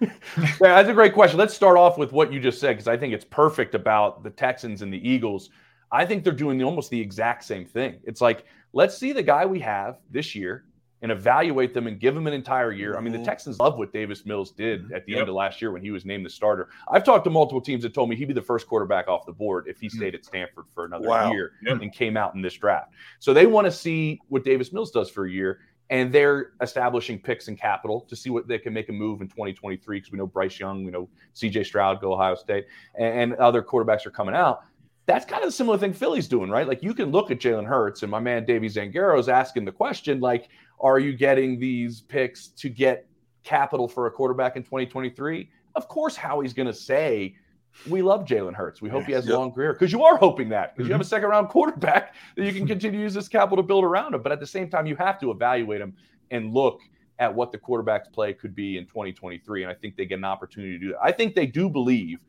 Jalen has gotten better every year. And when I talk to people outside of Philadelphia, they say, well, look at him. Like from Bama to Oklahoma to his time in, in Philly, he has gotten better every single spot he's been as it's gone by. Now, how much better and where's that top? They don't know. Now, to ask answer your question about like with the two picks, I, I think receiver is definitely in play mm. if the right guy falls to him. I, my opinion, if you can get Jameson Williams that at one of those picks, it is a no-brainer for me. I think Absolutely. he is going yep. to be the best receiver to come out of this draft. Yep. And again, I went to Ohio State. There's two first-round pick Ohio State guys. That's tough for me to say, but I think he is going to be the best receiver in this draft. And if you can be patient and you're a team building, and you don't have to push him on the field right away, and that's what Howie's been saying, right? Like we're building something here. I think that's your play with one of those two picks. And I think D line, you're going to have an, an option there. And I think that's a play that you can definitely go with. I think some of these athletic linebackers that they may need, you can get in the second, and they got ammunition to make some moves if they'd like. I'd like them to go D line wide receiver personally. But corner, I, if like Derek Stingley falls to him, mm-hmm. you can't. Yeah, you can't. Can't pass you that up. You got to pick that. Yeah. Yep. Absolutely. James, I, I, want to play off of what Barrett mentioned, us being in the fishbowl. When you're in the eye of it, sometimes it's tough to get some perspective, but I, but you you you obviously from here, but you cover the league. What, what's the thought process on Howie, on the Eagles? Yes, we know they won a Super Bowl four years ago, but kind of where things are right now, a team that was nine and eight, sort of backdoored their way in, to be honest. What, what's the thought process around the league?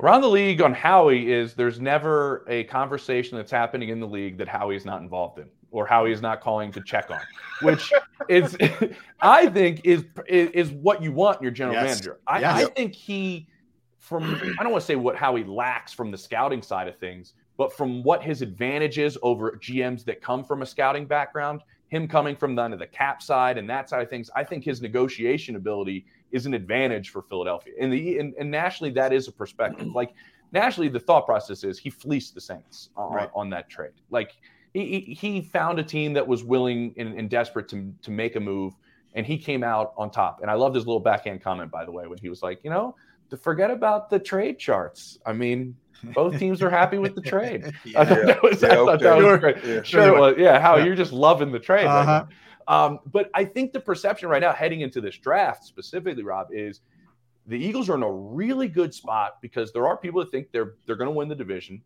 They're going into a draft where there are a lot of tackles in the top portion, and they don't need offensive line help.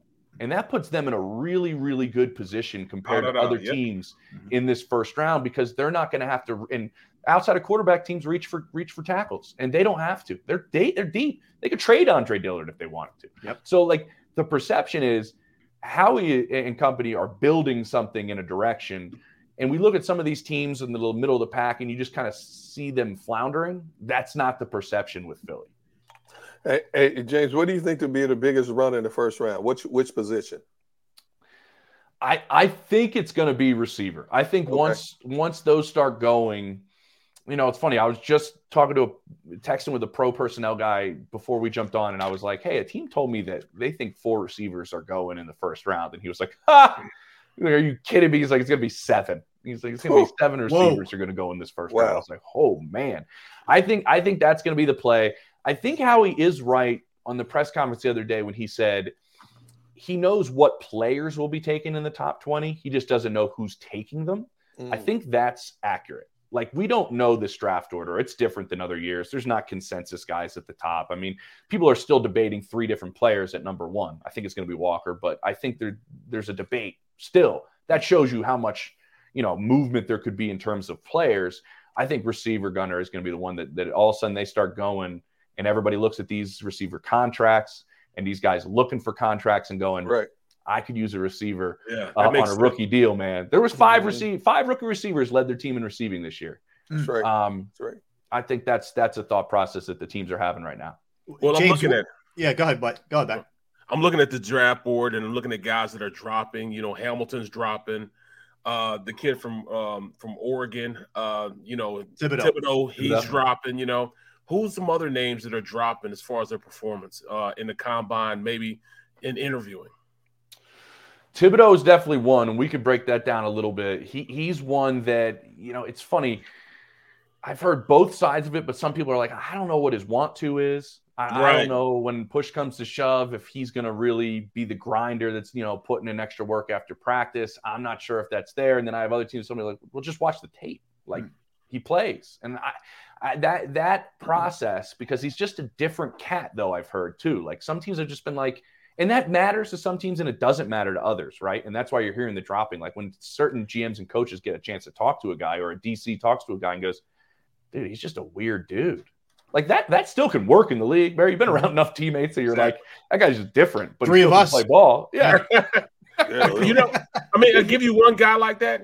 Yeah, uh, Myles Garrett is that guy. Myles is. Garrett is a different dude. He wants to talk about dinosaurs and stuff like that. yeah, he doesn't. He's not necessarily what you would say is a football lover, a football you know thinker. He wants mm-hmm. to do you know stuff that's off the board, off the chart. You know, he just doesn't do that. But then you look what he does on the field. So I was thinking that you know, and how I approach Thibodeaux, he's dropping right now. I mean, do you jump up at, at, at number 10, you know, how he thinks, all right, we can get him at 10. I mean, I wouldn't be mad at that. I wouldn't be either. I mean, you finished second to last in sacks. I wouldn't be mad at getting right. quarterback. you know, but I, I think how he is going to be realistic in who he's going to move up for. My understanding is it's a pretty short list, but he has it about who he would like to go up and get, and then where they need to get to for him to go. I can move up. Like you mentioned Hamilton. Like I could see Howie being like he gets yeah. to twelve, and you're like, dude, I, I could take Kyle Hamilton.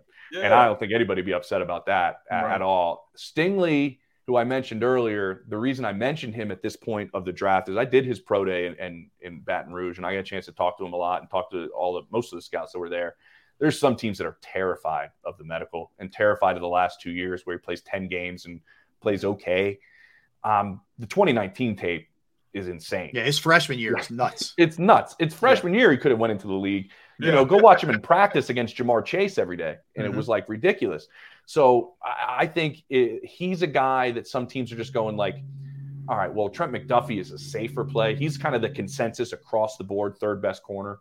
Um, if I can get that surefire dude, mm-hmm. like I, I don't want to take the chance, but then there's enough teams, and I don't know where the Eagles stand yet. Like the ball skills are out of this world. The talent doesn't come around very often. If everything works out, he's an all pro. Hmm. Hey James, how did you draw the Philadelphia assignment? I expect you to be on the outskirts of Arizona, New England. How did you get so lucky, man? He missed you, Eric. Man, That's I why. missed you. Yeah, I listen. I I knew I could maybe snake in a Phillies game, which I will be going to on Wednesday. There you go. Uh, me and Garafolo are going to the Phillies game together on uh on, on Wednesday. My I'll my meet NFL you guys Network there. buddy. Yeah, come on Meet you over. guys there, yeah. Listen, they're playing the Rockies, which I'm a little upset about because I went to the Rockies Phillies game on Tuesday night with my Oh. Uh, gave up So a you late were the bomb jinx then. No. You're the jinx. Listen, I'd say this: we give up the late late three run homer Tuesday night, and I was like, dude, we got to catch the train. It's ten o'clock. He's going through testing for school right now. I was like, we got to catch the train. On the train, he's like, we're following the scores, and he goes, if we didn't leave, we would have come back and won. I was like, I got a kid that's staying all nine He- innings now. He's a moving he's a transplant uh, uh, Yep. for sure. That's uh, yeah, I love it. Well, let, let me ask you, James. So while, while we have you, Sixers, and we know we, we had limited time with you, but Sixers, what do you think? dude I, I i guys this is maybe the most difficult several months i've had in my life living in denver and having to listen to this nikolai jokic love and hatred of joel Embiid for no, he's done nothing wrong yet the entire city of denver despises joel Embiid Yeah. just because everybody like here loves the joker so much i i mean listen i think that is a career defining moment the other night in, in toronto hitting that shot especially the way the game went. Like it's a game you're you're not really when you win games like that a game you're not supposed to win. You know you're trailing the entire game. I i, I think i mean i'm nervous if they end up playing miami. Uh I- they got a lot of really good pieces.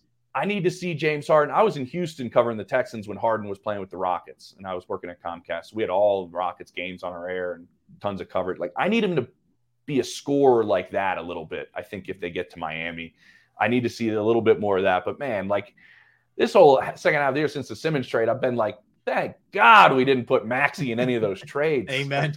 Like, oh, Amen.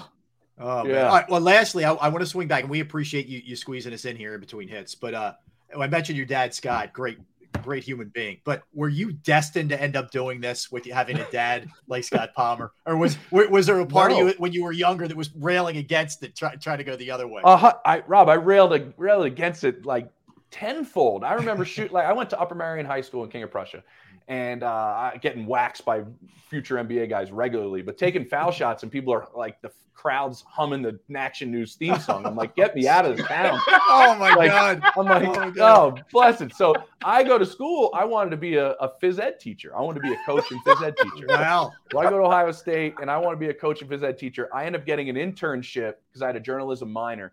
I end up getting an internship with the Columbus Blue Jackets. The new, they were the brand new NHL team there, Hmm. and they're like brand new. I can do whatever I want for the website for everything. And so I go in the locker room and I start interviewing guys to like, I'll, I'll write something for the piece for for for the net. I'm like, oh no. I walk out of there. I'm like, I the love bug. this. You got the bug, man. I was like, I love this. I love talking to these guys. So that's it changed. The minor became a major. I didn't ditch education entirely, still have my education degree, but I turned the minor into a major and, and switched to journalism. But then I still didn't want to be in front of the camera. I wanted to be like, you know, I wanted to write or I wanted to be a producer. Uh, but then it just, I don't know, it, it called me and the voice was there. So we did it. Uh, hey, hey- James. hey, Go ahead James, uh, real quick. Uh, so when you come to Philly, are you going to stay with family? Or are you going to soak up some of that NFL Network money and stay in a five-star Ritzy hotel and eat those five-star Ritzy meals?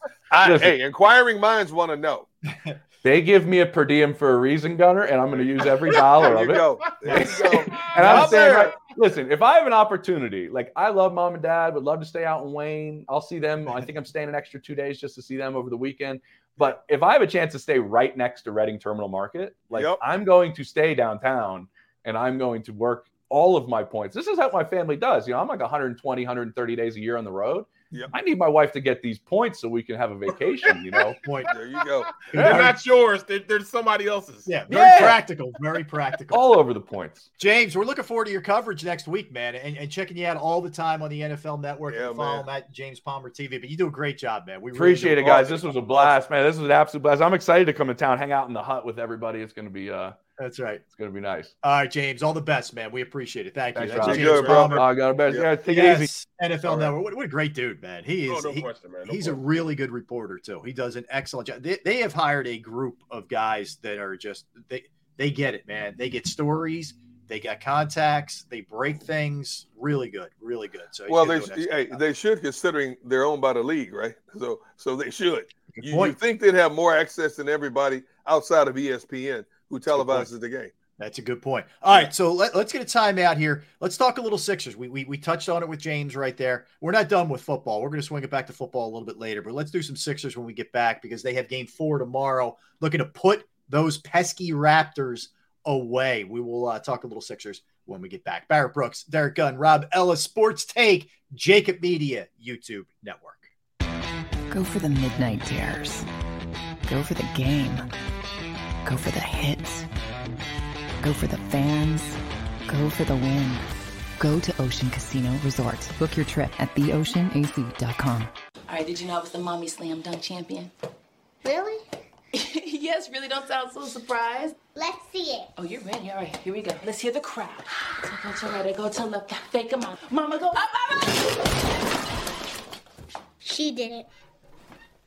Again? You can't avoid gravity, but United Healthcare can help you avoid financial surprises by helping you compare costs and doctor quality ratings. United Healthcare. Uh huh.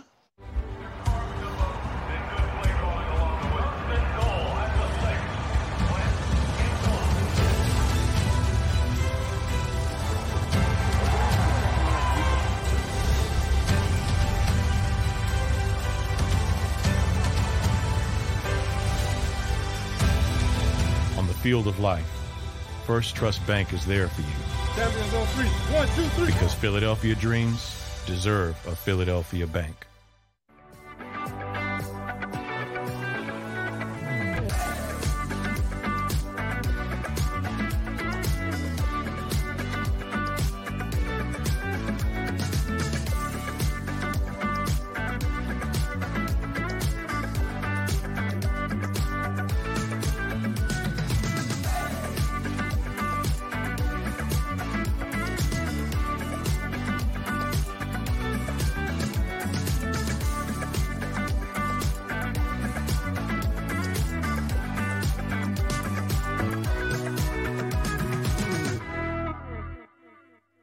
Following is a real testimonial from the father of a young injured victim. I didn't think she was going to make it. Major Perry's daughter was the victim of a horrific accident caused by someone else's negligence. If you don't find the right counselor, law firm that you're looking for, you will get lost in the wilderness. Badly injured? Call the Fritz and Bianculli Law Firm at 215-458-2222 and find out why they say, we got this.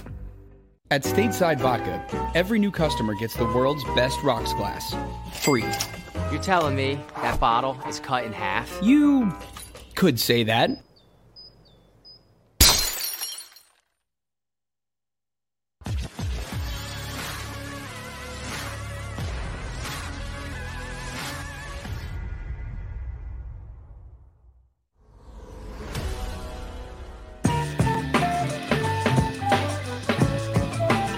Right, welcome back in, everybody. Sports Take. Hey, Gunn, Rob Ellis, Barrett Brooks. I, I love looking in the comments section. I mean, some of these people are funny. I saw one a while back. I think his name is Alexander Freeman. He said Barrett looks like he's in a champagne room. I saw that. I love it. Oh my God, Oh. that's great. I love it. Pour some No. sugar on me, baby. Oh, no, man. no sex in the champagne room. Exactly right. That's awesome, man. He's got the hot pink shirt on, the blue backdrop. I love it. Said Can't, argue with that, really. Actually, Oh, Yeah. Uh, hey, I want to remind everybody too. Uh, we're we're, man, we're we're we're getting there. You go, a little ice. We're up against it here. What But is he uh, doing over there? uh, who knows? So the luxury bus. You guys ready for this? We, we got the unbelievable JAKIB Media luxury tour bus to the draft extravaganza presented by Stateside Vodka. It's your chance to join us, hang out with us, Ocean Casino Resort for the live show, which we'll be a part of. So that that Thursday, which is this Thursday coming up, the 28th, uh, we'll be doing our show from from Ocean Resort uh, from 12 to 3. And then we have a full blown draft show for the entire first round as well. That that show includes Mike Quick and Seth Joyner and a cast of thousands. Barrett's going to be joining us as well. So you got a shot to come and hang with us. If you're from the region and you're interested in a seat on the luxury tour bus to Ocean Casino Resort for the JAKIB Media Draft Extravaganza, all you need to do on the subject line, put Gunner invited me. Okay. Unlike what he does with Barrett, Gunner invited me. Yes. And you email that to Krause, K R A U S E Y, at JAKIB Media, J A K I B dot com. Be advised, there's only 36 seats. We get 12 from each show. Now, if we come strong with it, you see it right there. That's where you that's where you email to. Come strong. Maybe we'll we'll get more people than any other show. Who knows? I'm just saying. I don't even I don't know if I'm allowed to do that, but that's what I'm saying. That's all I'm saying. This is from the king of content, our man Joe Kraus. JAKIB Media will communicate with you this weekend, provide all the details. So let's fill the luxury bus. All right, we just wrapped up with James Palmer. That was a lot of fun, man, catching up with uh Yeah, with Yeah, it James. was. Yeah, who's a local guy, does an excellent job with the NFL network. All right, so Sixers tonight, guys, or tomorrow, excuse me, tomorrow afternoon, two o'clock. Uh, how about tomorrow? We got the- Sixers at two and the Phillies at four. We got a busy sports day uh, for sure. And, what, and what's going to be a spectacular weather day around this area. Um, Embiid's playing with that that wrist thumb thing, and I was looking at uh, Twitter a little bit earlier, and there's a shot of him. He's got it wrapped. He's got kind of a brace on it, but Doc Rivers said he's not missing the game. He's going to be able to go, and that thing was bothering him. I think in the first was it the first half or early second half. It didn't seem to, you know, set him back too much. He ended up he had five points in the first half and finished Yeah. with 33. So do we think this thing gets finished off tomorrow, Barrett? I, I think we stick a fork in them and they're done. Um, I mean, they tried everything possible to to to try to beat the Sixers. They just didn't have enough, and I think they finally came down to reality and like, look, we're just not. We're an inferior team to the Sixers team. We just don't have the horses they have. They've won the race, so I think they'll come out. It'll be close early, but I think it'll it'll be a blowout after the second, third, fourth quarter. How about you, D? Mm. I look at the way this series has unfolded. Toronto, after losing the first game in, in embarrassing fashion, came out in game number two and and it had all the energy and, and went toe to toe with the 76ers in game two. And then the Sixers pulled away. And like we talked about before game three, I said, when you get to Toronto, it's going to be a different energy. They're going to get the calls in their favor. Toronto's going to be as high as a kite. And sure enough, all those things happened. They swung, they shot their best shot. You know, they went toe to toe. We thought they had the Sixers on the ropes. They couldn't deliver the knockout blow, and then they're demoralized when a seven footer on the outside drains the three mm. and just suck the life out of them. I think a Nick Nurse's team will come out and play with a lot of pride, but they realize now they just don't have the tools. And if Scottie Barnes is not playing, they just don't have the tools to get it done. I think the Sixers wrap it up tomorrow, sit back, catch a breather, and watch the rest of that Nets uh, Celtics series because to me, that even though the Celtics are up 2-0, to me, I think that's the best you know matchup in the first round right now. I agree. And, and, and I love watching those first two games. Yeah. Man, you talk about talent on top of talent, you know, assassins on both teams, uh, the ebbs and flows of the game. You don't know until the very end which way it's going to go. Mm-hmm. Um, I, and 76 is going to need all the rest they can get uh, because if they, they got to play one of those two teams next, it's going to be a dogfight. I mean, Yeah, you that- know, obviously, I'm sorry, they're going to play Miami, but After, yeah, then Yeah. but they're going to have to meet him at some point if they want to keep going. Yeah. Yeah, yeah, for sure. I- I'm with you. I think pride's going to play into it early. Toronto's Right. not just going to lay down. I think they're going to come out and and hey, look, uh, the, the season's on the line. They know that.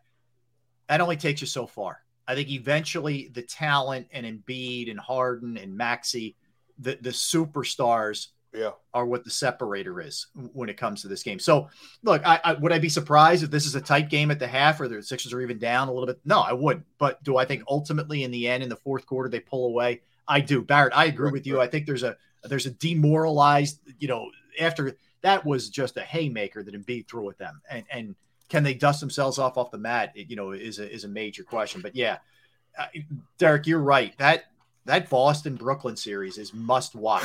oh my must, goodness. Oh man. And, and, you know, look, Brooklyn down 2-0 going back to their place. Yep. And who knows what this is going to look like game four if Simmons tries to play. I, I still need to see it before I believe it. I but agree. if that's you guys case, really think he's going to try to play? Um, mm. if you're asking me, Barrett, I would lean towards no. I think there will be some kind of back setback, if you will. Um, I don't know why they put it out there that he's going to play in a game. Why would you drop him And If you're going to do it, have him play Saturday in game three in the first game back in Brooklyn. Like, right, I, I don't, right. I don't get any of this. I think he's a tough guy to acclimate to begin with, but then you're dropping him. I mean, maybe he looks at it like if we're down 0-3, who cares? There's no pressure on me. I, I don't know. I don't know what's going on psyche wise with him, and I just don't think it's a good move by that organization. Well, they're still they're still licking their wounds from uh from acquiring him in the first place. You know, uh, come on, yeah. man. It's, we're talking about a guy that just doesn't have it right now, and you know, he, like, like who, who were we talking about saying that you know Embiid's a nice guy? We were talking to what's his name yesterday? Um, oh, uh, um, Pompey.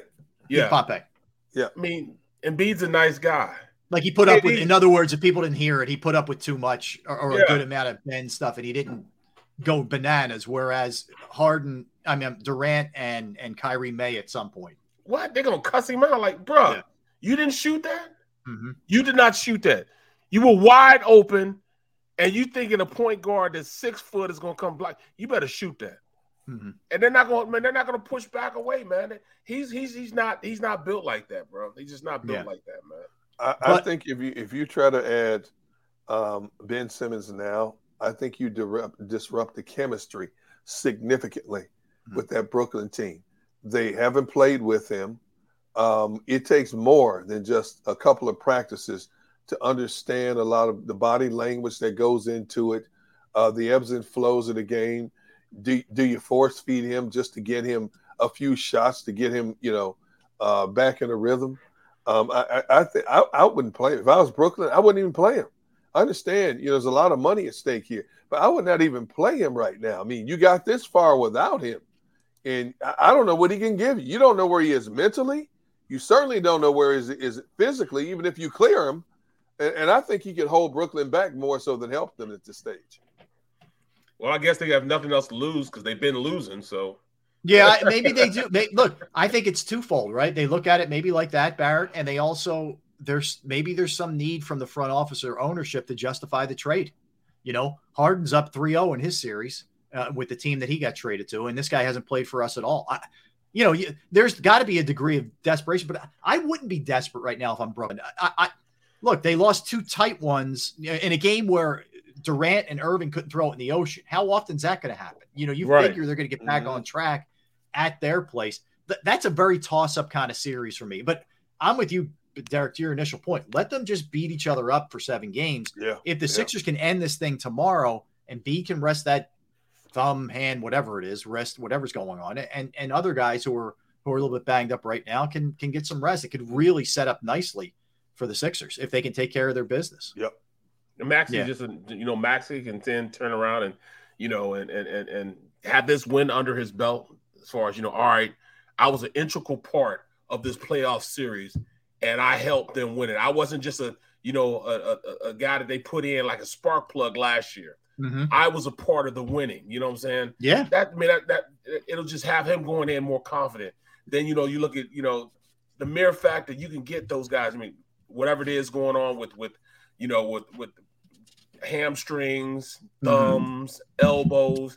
That rest, man, that resting period, man, will be great. You know, I used to think that no, I want to, you know, I want to go in hot, you know, coming off the series. No, yeah. these guys need to rest. They yeah. definitely need to rest. Well, let me ask both of you guys from what you've seen, and granted, they're up 3-0 on on Toronto, and there's been a lot Embiid phenomenal, Maxey phenomenal, but a lot of good stuff. Have they played at a high enough level for you right now that you feel like they can beat the upper echelon teams, or are there things that concern you? You know that they they don't necessarily rebound all that well. They certainly didn't that in that last game. They turned it over a lot. Now you could just say, hey, that's ebb and flow of certain games in the series. They take on their own personality, etc. But do you think that right now they're playing good enough basketball, or do they have to really raise it up a notch? Well, look at Daz Deals. You know, he hit it perfectly also. Um, Tobias Harris waking up is huge. You know what I'm saying? Him Yeah. being a part of this is is is going into this playoffs. I wasn't as confident.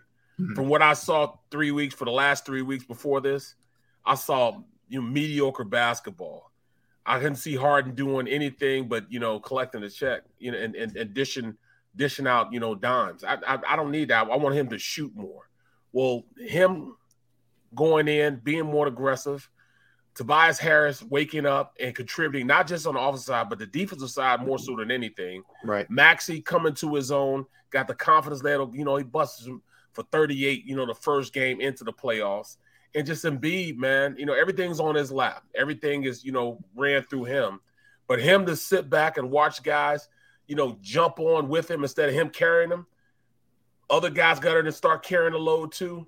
Man, that's just a perfect situation for them. So I do have a different outlook on how I look as they go forward. I didn't think they had a snowball's chance in hell at beating, uh, you know, Milwaukee, um, you know, Miami, Boston. uh, Boston, or Brooklyn. But Right. now I'm thinking they can compete with them and and and, and squeeze a couple off, squeeze a couple games off, and, and be okay.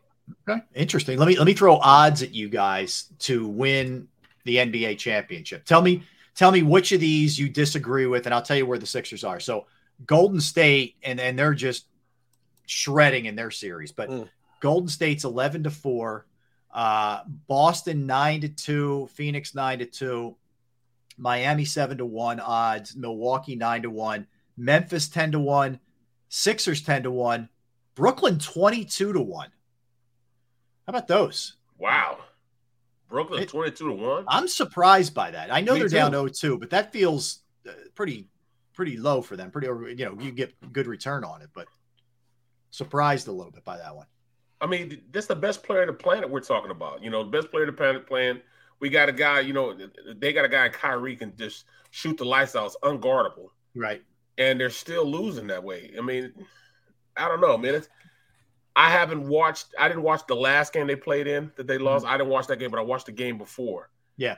And I mean, I didn't know the Celtics were that good. I, I knew they were good. Defensively, they've been ridiculous. Barry. Right, Lights right. out. Lights out. ridiculous. Like they uh, they have Jaylen Brown and Tatum who are your you know super superstars, and then they have a bunch of guys who just defend like dogs, man. the defensive player of the year. I mean, I Yeah, couldn't Marcus believe Smart. it. You know what I'm saying? So Yeah.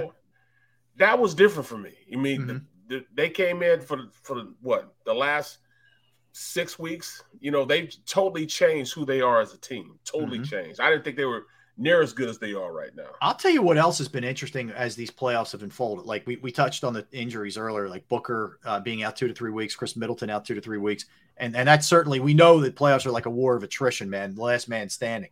But have you guys seen the way Jalen Brunson's playing for the Mavs? I mean, they're, they're up two one in that Oh, series yeah. without without Luka. He, he went for forty something the other night. He had thirty last night. He's been spectacular. He, I mean, he is going to get paid. He's in the last year of that rookie deal. Mm, mm, mm. It- it's, Just- it's all about being in the right situation that allows you to flourish, you know. And obviously, he he's in the right right situation, Right. you know.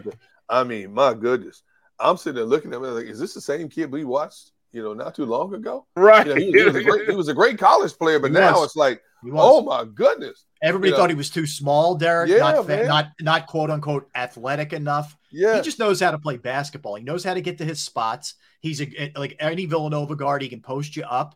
He's got he's got you know the basketball instinct. His father played in the NBA. Rick.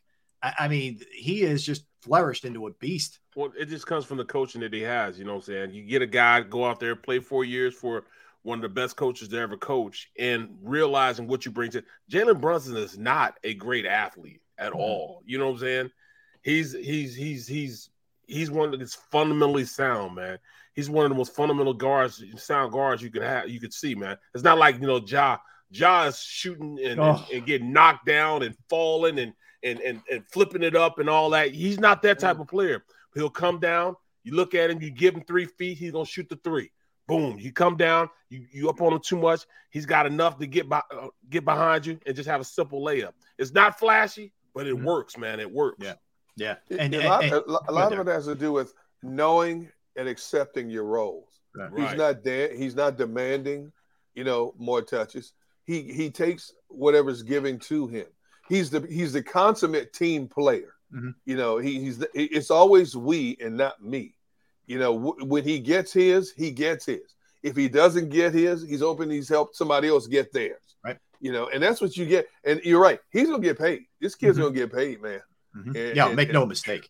Woo. Did you see the comeback last night? Memphis was getting rolled. Crazy. Crazy. Rolled. I mean, that I turned it off. I flipped over to the uh I went to the Dallas game. I did. Because They, it they were down yeah. 26 points. I said, I'm this like, this game's thing's a wrap. Yeah, it's a wrap. And, and I left the room, Rob. I swear to you, I left the room for like 15, 20 minutes. I came back, I looked, I said, wait a minute. I had to look at the screen twice. Memphis is up 94 91. Yeah. How did this happen? I only knew Derrick because they had the score on the game I'm watching. I I, I happened to look up in the right corner, right hand corner. I see the score. I'm like, it's a five point game now. So then I went back to it as they were making the comeback. Crazy. it was funny, man, because you know uh, you looking with Ja. Ja posted. Uh, Ja posted after the game. Um, he said, um, um, "Are we in Minnesota, right?" Oh, well, that's the thing. You know, Anthony, they're- they're- Anthony said, Anthony said that like, uh, "Oh, we- we in Minnesota." yeah. And he turns around and said, "Oh, Put, we put in salt in Minnesota." right?" well, Ja falls into that category of even though he's, he doesn't play for you know your team, whoever your team is, unless you live in Memphis. To me, he's as fun to watch as anybody in sports. Like he Oh, is no that level Right, of. right. Uh, it's just an entertainment thing for me watching that dude play. But he's trolling. I mean, I love the troll he had with Karl-Anthony Towns. Oh, we're in Minnesota now. We're in Minnesota. Yeah, yeah. But uh, look, there's a lot of a lot of trash talk going on for sure. So, and, and that one, the other series is Golden State just looks great, man. Oh yeah, They look Oh, yeah. great. And with, with the injury to Booker, that could be their their way to get past Phoenix. That's a Exactly. big, big loss, man. huge. And, and and Green, man, Green is that cog, man. He MDing up uh Jokic, man. I mean, the steal at the end of the game was Oh. Incredible. yeah. And he's such a great passer too, especially Yep. from like the top of the. He Yep. just sees everything. He that was a big blow for them when he he missed a lot of time during the Yep. regular season. Getting him back is. And the other thing with them is, yes, they have Curry and, and Klay Thompson and all that. Like guys like Jordan Poole, Poole, they oh just develop and they get better and better and better. I mean, that's a sign of a great organization. Man, look at Jordan Poole, man. He he was just a guy, but you get him around those guys, Yes. you know, it just makes you feel a lot better. And, and that's what kind of worries me with Sin, you know, for for Georgia. I'm sorry to kick it back to football. No, it's all right. Yeah. But you know, is Sin really that good?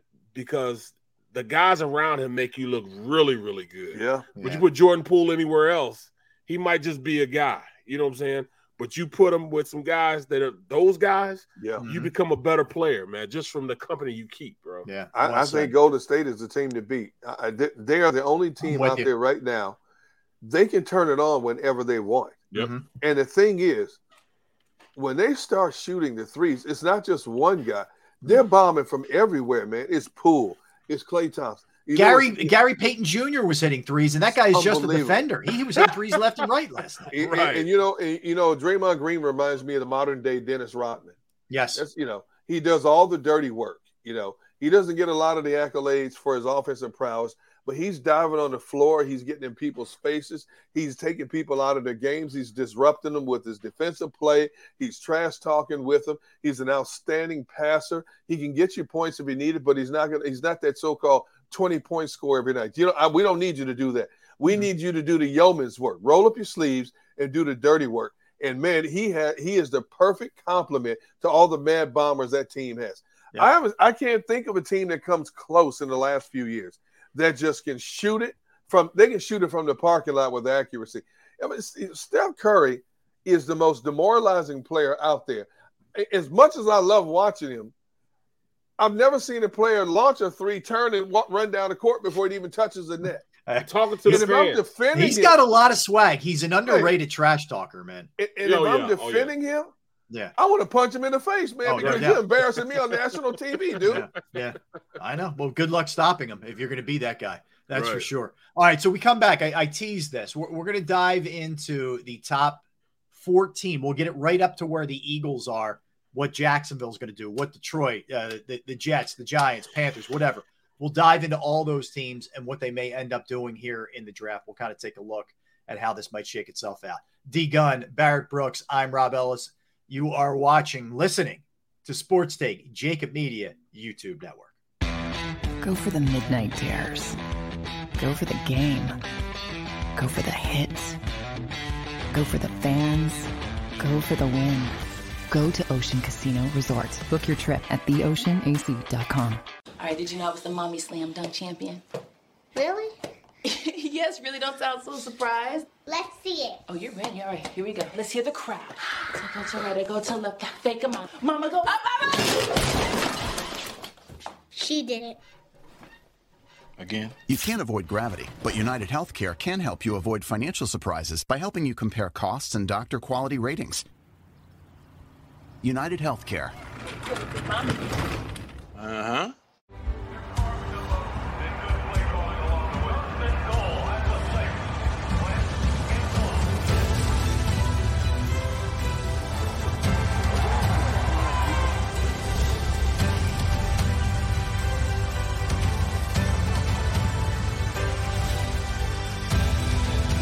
Field of life, First Trust Bank is there for you three. One, two, three. because Philadelphia dreams deserve a Philadelphia bank.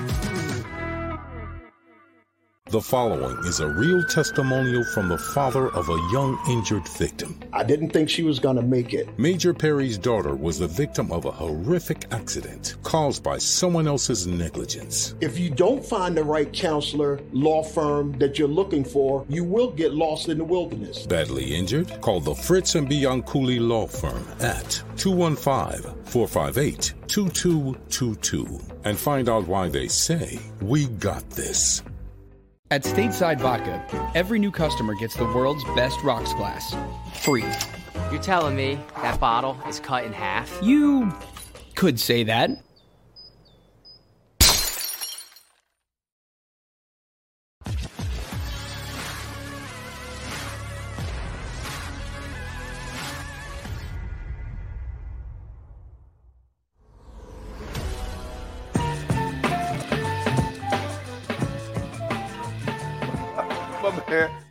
Man here.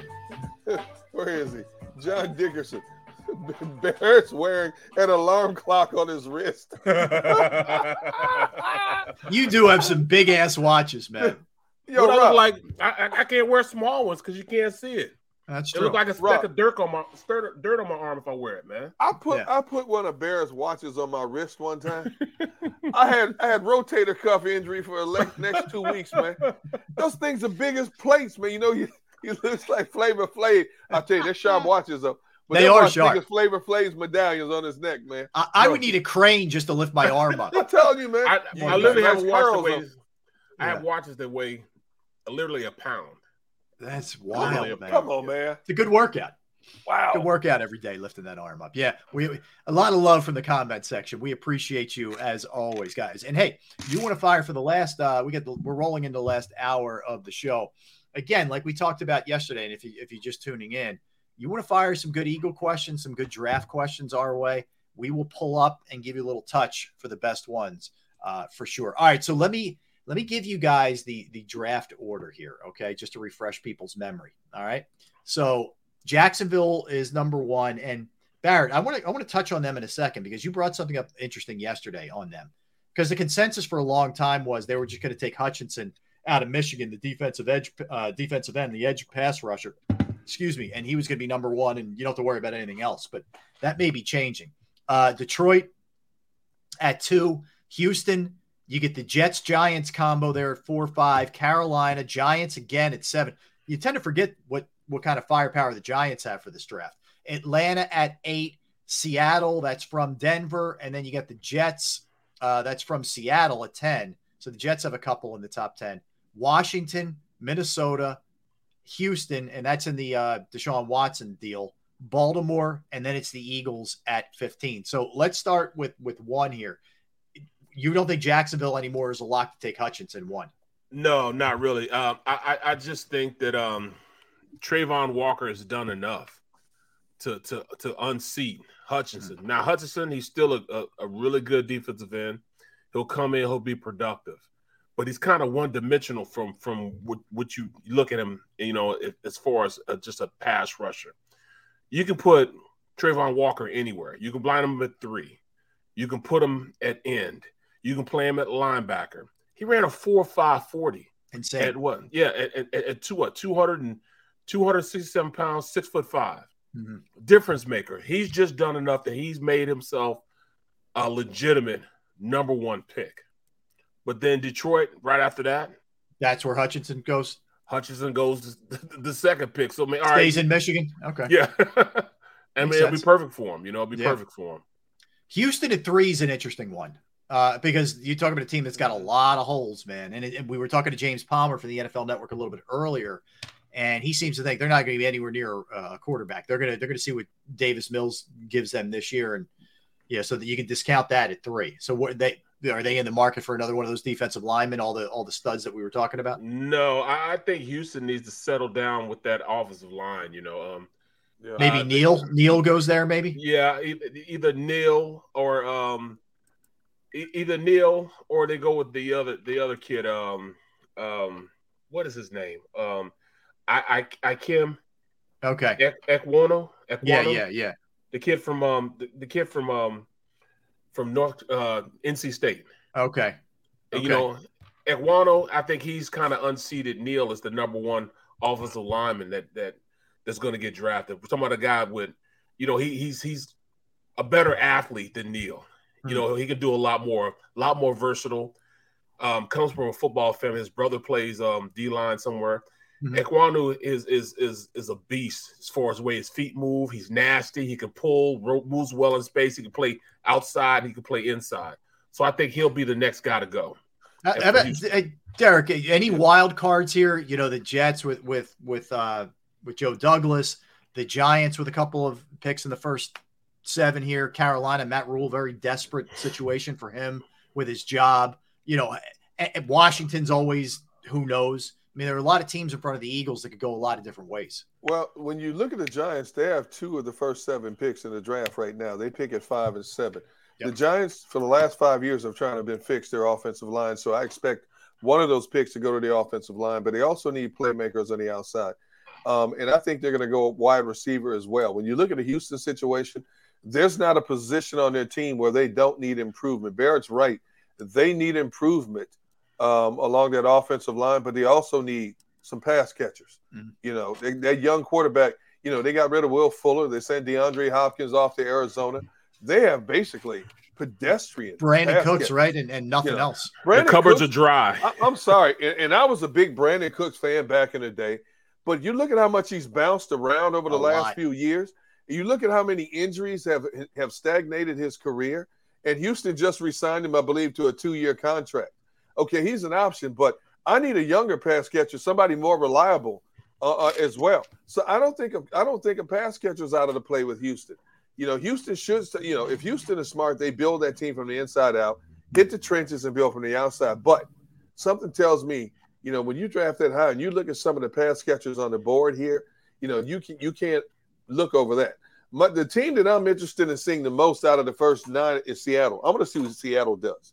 You know, Seattle is known for building good defenses. Well, they let Bobby Wagner go to the Rams. You know, they let a lot of good players go over the last few years. Um, and I want to see what Seattle does. Uh, do, do they approach? I, I, I don't think that they'll take a wide receiver. They got some pretty good wide receivers in Tyler Lockett and DK Metcalf out there. Um, you know, you know who the quarterback is going to be, basically. You know, I, I'm, I'm interested in seeing what they do on the defensive side of the ball. Will they go safety? Will they go linebacker? Um, you know, Thibodeaux, if he's still there, Thibodeaux- maybe. Oh, no question about it. They need edge. They need li- they need a whole bunch on defense.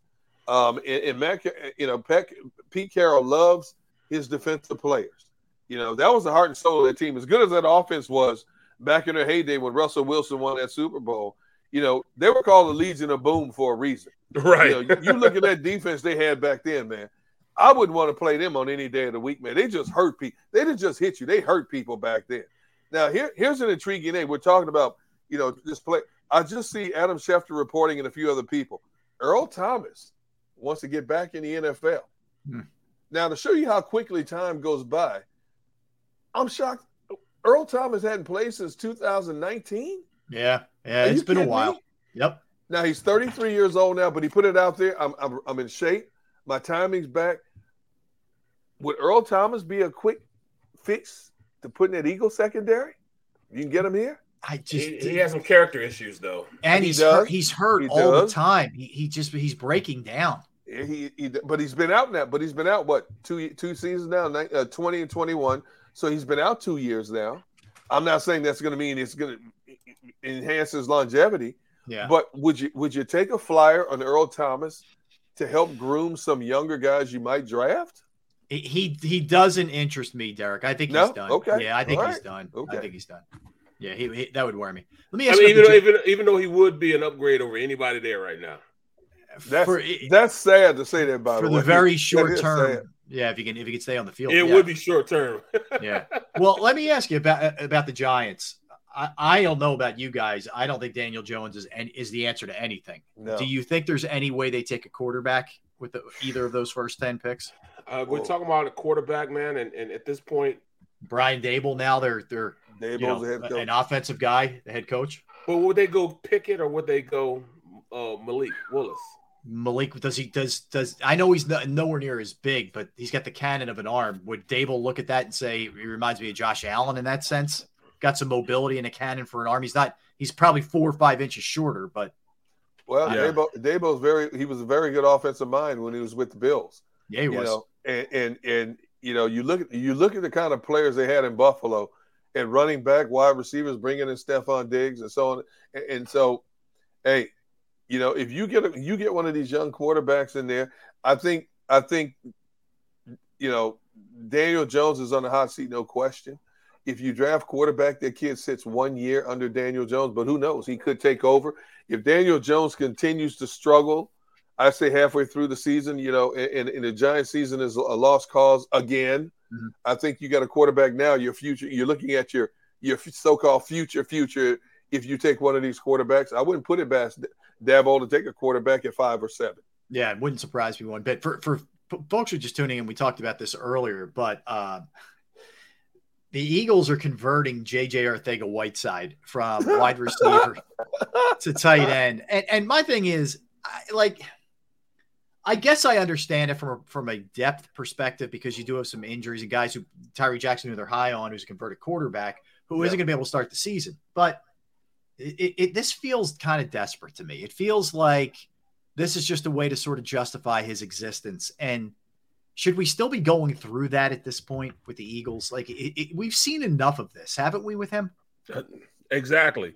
But I mean, one thing you can say, I mean, just throw another shot in the dark. You know what I'm saying? Because I mean, Yeah. eventually they're gonna have to cut him anyways.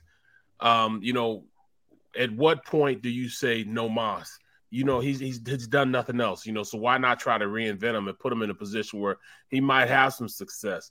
You don't know what's going on with uh the tight end situation uh for the Eagles. You know, as far as when it comes with Jackson, Jackson's been hurt.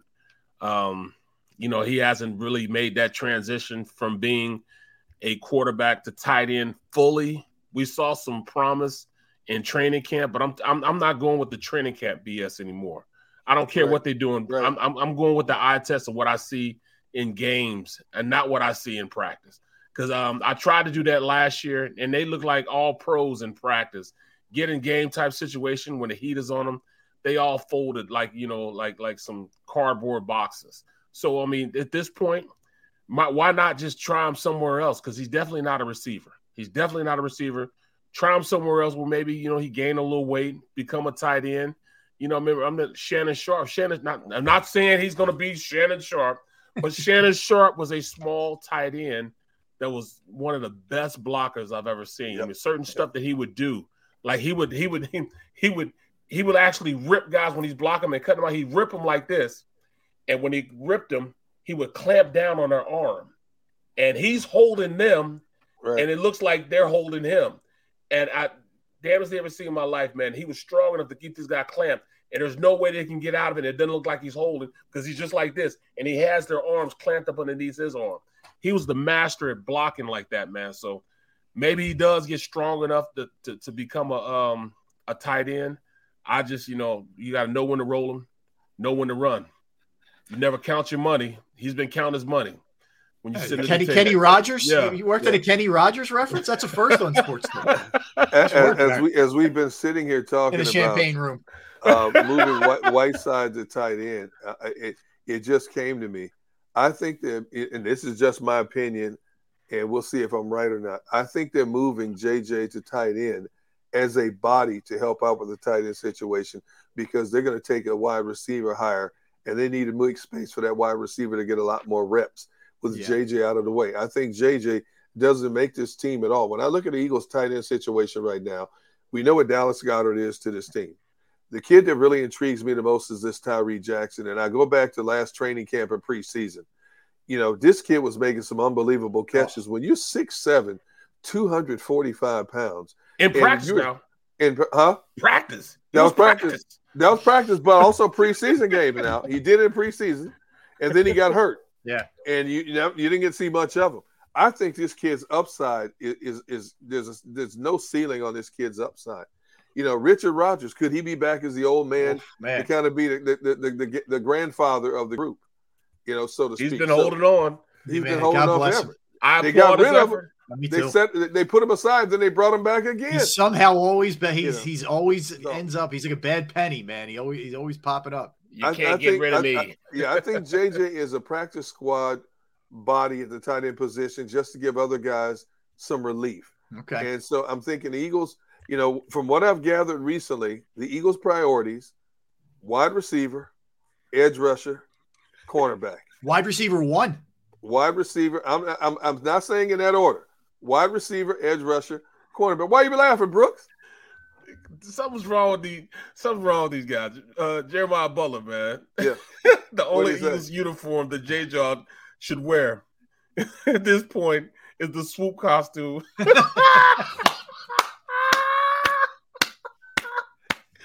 gonna call it man swoop, man? And by the way, put some respect on the man's name. It's Swoop. How dare you? He said swoop. How dare you go Swoop. swoops? Man, it's not cool. Oh my god. Yeah. All right. Look look at the division for a minute. Yo, And you got the Giants with Daniel. I just I don't like anything about their offense, and I think I don't know how much Saquon Barkley. He's just had so many injuries. I, I, I don't even know what you do with that. But you look at their offense. I don't love it. Uh, you, know, new coach. Obviously, they, they, they we're going to see what that tends to look like once he gets his you know his fingerprints on it. Right. You got Washington with Wentz now, and we got we got to get our head around that first and foremost.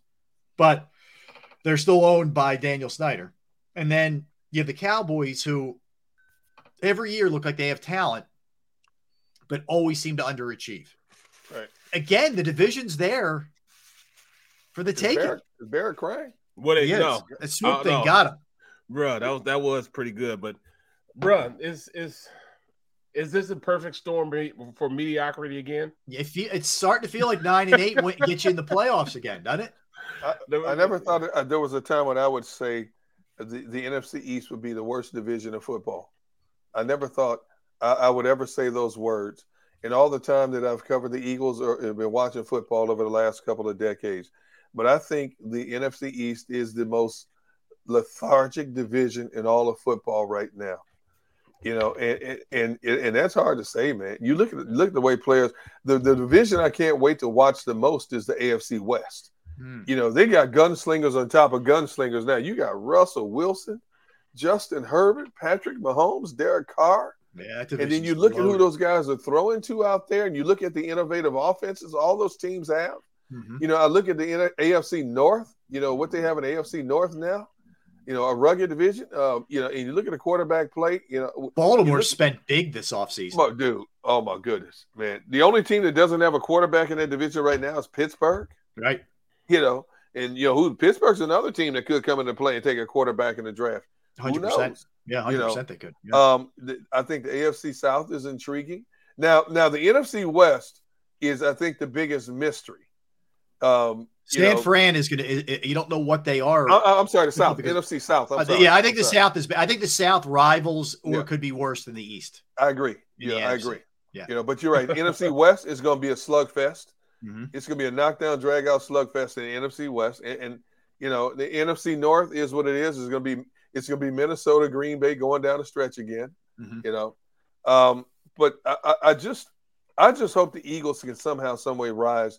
I hate to say this, and I know people don't want to want to hear this, but on paper, I still say right now, even without Amari Cooper, I think Dallas is the best team in the division right now. When you look at they re-signed Michael Gallup to a big contract, you have CeeDee Lamb, um, you have Ezekiel Elliott. I think Dallas did a great job last year spending the first six picks on defense last year. Some of those young players they drafted balled out. You know, they got they got the defensive play, the defensive rookie of the year, because that linebacker Michael Park, Parsons, phew, you know what he that they're they're game players and they're game changers. This kid's a game changer, man. When you look at what he is and how disruptive he is, uh, and I just think Dallas right now on paper is a little bit better than everybody else in the division. No, they are Derrick talent wise. I Yeah. just with Mike McCarthy. I agree there. You know, and and the jury still being out on Dak in a big game, and, and you know the combination of right. those two. I, I agree that like I think they're going to win enough regular season games that they're going to win the division. Right. But when it comes to a playoff game, is where I No, really that was McCarthy. that's the thing. You know, you wonder, you wonder where the look. You you followed the Packers very closely. Right. How many more do they win with Aaron Rodgers if Mike McCarthy's not at the helm? Oh, there's no question. The the fact that he won a Super Bowl in 2010 in Green Bay prolonged his stay in Green Bay, but finally they woke up and they got rid of him with a few games left in the season when they finally got rid of him. Mm-hmm. Enough was enough. You know, Mike, you know, Aaron Rodgers basically made Mike McCarthy, uh, you know, and and helped prolong his tenure. The fact that, J- that Jerry Jones went out and hired him as his head coach i- is is as comical as the day is long because nobody else really was out there pursuing Mike McCarthy. And so that's why I said if Mike McCarthy underachieves with this team, with this group of talent this year, um, that's why I think Sean Payton will be relocating to Dallas in 2023. I'm with you. Like Jerry was loyal to a fault with Jason Garrett. Yep. With Sean Payton dangling out there, having then at that point he'll have a year to recharge and do TV Yep. and all that. He's not going to be as patient with McCarthy. No, no. Take advantage of the rightfully so. Cowboys now, as Right. long as Payton's uh, not with them for sure. He Payton could be a game changer where he ends up. Apparently, No. Miami was in on him. Uh, certainly, da- and he has a home in Dallas, so Dallas makes a Yes. ton of sense um, as far as that goes. But yeah, I mean, the fact that we're already talking about a replacement for Mike McCarthy really tells you tells you all you need to know. what a mess that thing is for sure. But from an Eagle standpoint, I agree with you. I mean, the, it's hard to really dig in when you don't know about the quarterback. Simply put, I mean, you love the offensive line, the ability they're going to have to run the ball, DeVonta Smith, Dallas Goedert. There's a lot of things to like on that side of the ball. But until we know further exactly what Jalen is, and look, I, I think the good thing is, and I, I don't think Jalen's making these excuses, but the things you hear from other people, in other words, I think it is valid. He's played in three, four you know, straight years of a different offensive system. He's got some continuity now, right? Right. He he's got he's I think they're going to add a receiver like you talked about. He'll have DeVonta Smith and another receiver and Dallas Goedert and a running game and an offensive line. So I think a lot of the pre-existing things will be lifted out from Jalen Hurts, and we're going to have a better idea. All right, this is who he is. Period. Let, let's Right, stop right. with the with the charade. I, I can't get to that point, man. I, I, I'm just not at that point. I'm not at that point where I say that Jalen Hurts is is is not going to be an effective quarterback coming back. I, I I can't get mm-hmm. to that point because what I saw him do from for the last you know eight or nine games leads me to believe he's only going to get better in the system that knows how to use him now. This will be the second time, the first time, no, the second time in his career that he'll have the same coach Right. stemming from from college. He knows what it is to be a pro now. He's always gotten better at every point that in his in his career as he went forward. I just right, right. I see him I see him as a guy that's going to be a very very good quarterback. He's going to be a good quarterback, man. Is it going to be good enough to keep him here? I don't know, but he's not going to he's he's not going to cut himself off at the legs and and that'll be the reason why he's going to be gone. He Yeah, do Barrett, it. I don't Yeah. think so either. I, I guess my point, and I probably didn't express it well enough, was I, I think a lot of the stuff, a lot of the noise is going to be pushed aside. We're going to really just see what Jalen's all about, and and I think that's you know uh, that's a good thing. We're, well, I right now we're all sort of on the fence. I- Barrett, sounds like you're more optimistic. I'm, I'm Yes. very much. In But you know me, I'm always optimistic. I hear you, and I'm in wait and see mode. Like, I- I'm not in in he can't play mode. I'm Right. in wait and see mode. Right. And, and that's that's just where I'm at when it comes to a, a guy like Jalen. I mean, the, the beauty is you know he's working his rear end off. We know that. We know he's going to come in prepared. We know he's he, he's got the football IQ. All that stuff's there. Like there's no nonsense of him off the field. He's dialed in.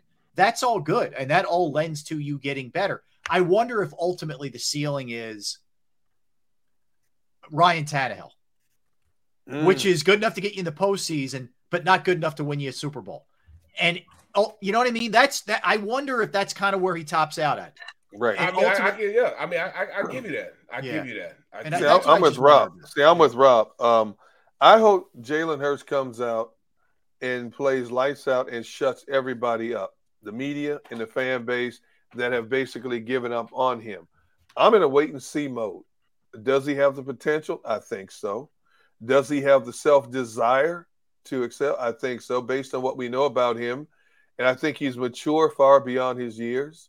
But I'm in wait and see mode. Does, does, it, does all that equate to him having the mechanics um, and the wherewithal to take his game to that next level? I don't know. He's out there working with some of the top people um, in, in, the uh, training, you know, arena in terms of trying to get better. The organization, top to bottom, has basically told all of us this offseason we're all in on Jalen Hurts. Now it's on Jalen to get.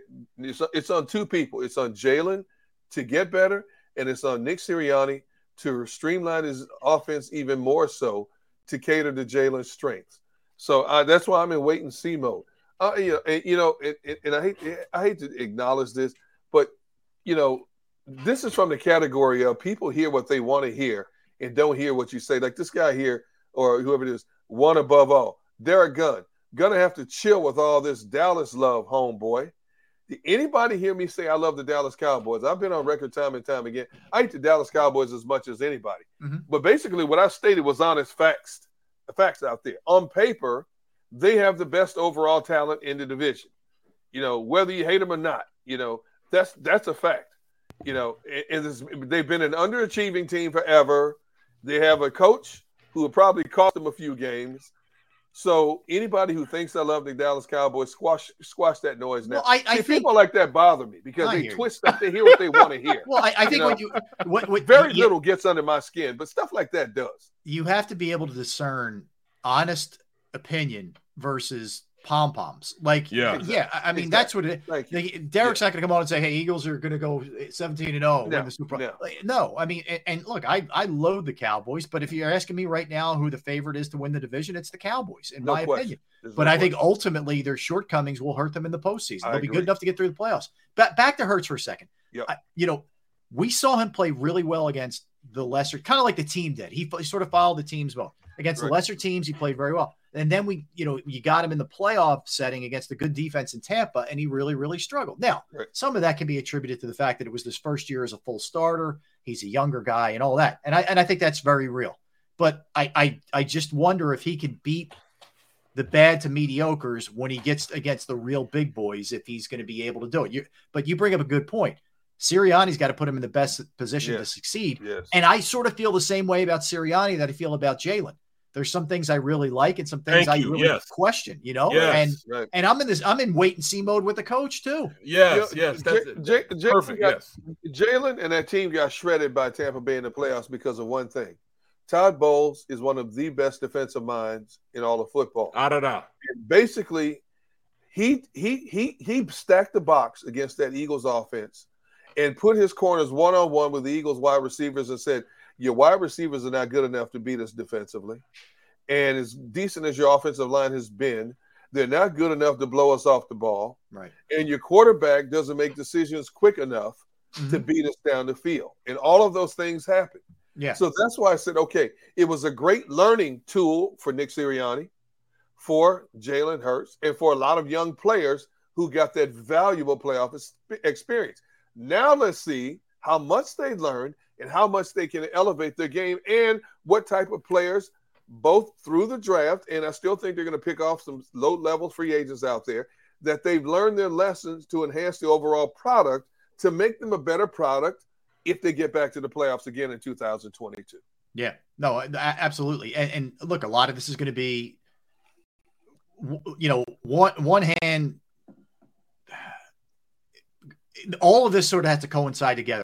Like Howie's got to do a good enough job getting the personnel for Nick. Right, and right. I'm going both sides of the ball here, but just talk offensively for a minute. He's got to get some weapons for Jalen Hurts to be able to succeed. He's got to do a better job defensively right. where they can get a turnover or get a sack and get the offense good field position. So all of this, it all works in conjunction with one another. And right now, as we sit, yes. as we talked about earlier, there's too many holes right now. Yes. And that's not going to bode well for the young quarterback either. There's just not enough right now.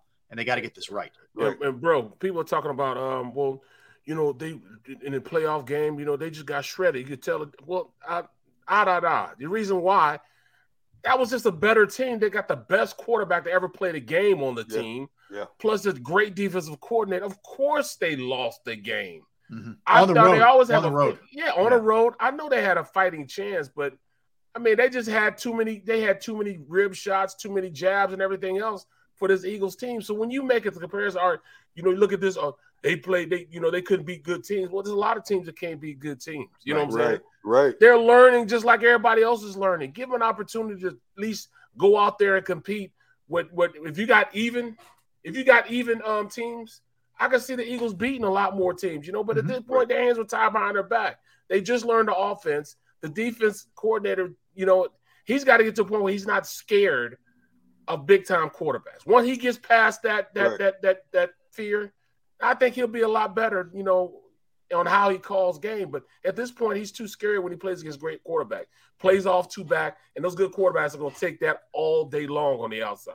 All right, let's get our final timeout. Go ahead, Derrick. Get your point. No, go ahead. I'll wait until we get to the other side to make right, a point. Yeah. You save that. We'll, we'll continue right. on this discussion when we get back. We'll also dive a little bit into the Phils who get back at it tonight as well. But we'll keep rolling with the football talk. Barrett Brooks, Derrick Gunn, Rob Ellis. You are watching Sports Take, JAKIB Media YouTube Network. Go for the midnight dares. Go for the game. Go for the hits. Go for the fans.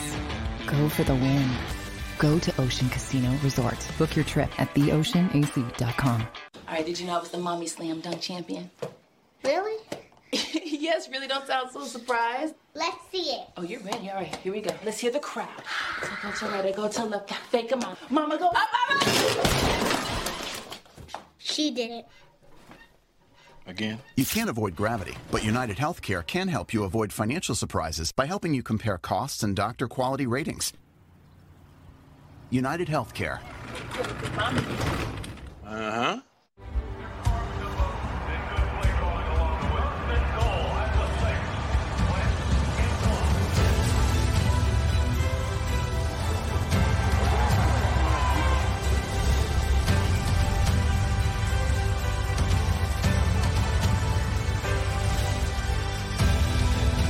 Field of life, First Trust Bank is there for you.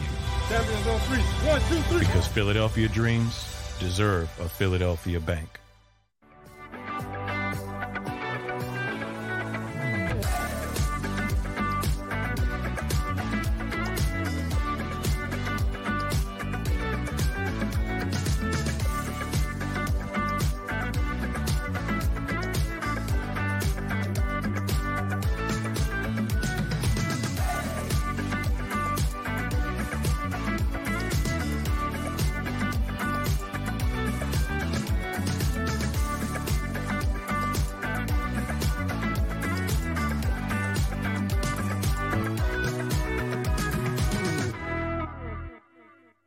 Following is a real testimonial from the father of a young injured victim. I didn't think she was going to make it. Major Perry's daughter was the victim of a horrific accident caused by someone else's negligence. If you don't find the right counselor, law firm that you're looking for, you will get lost in the wilderness. Badly injured? Call the Fritz and Bianculli Law Firm at 215 458 2222 and find out why they say, We got this.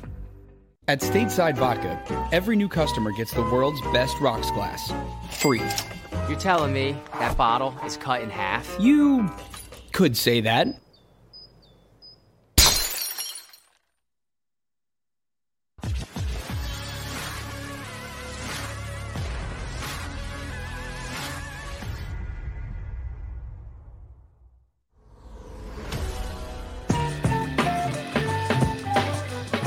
They are. Look at those handsome faces. Barrett Brooks, Derrick Gunn. I am Rob Ellis. We are Sports Take, uh, JAKIB Media YouTube Network. Again, let me throw this out there one more time about the luxury bus because we're uh, we're up against the draft coming up six days away, which is a beautiful thing, that's for sure. But we get the JAKIB Media luxury tour bus to the draft extravaganza presented by Stateside Vodka. So if you're in the region, you're interested in, in a seat on the luxury tour bus to Ocean Casino Resort for the JAKIB Media Draft Extravaganza, here's all you need to do.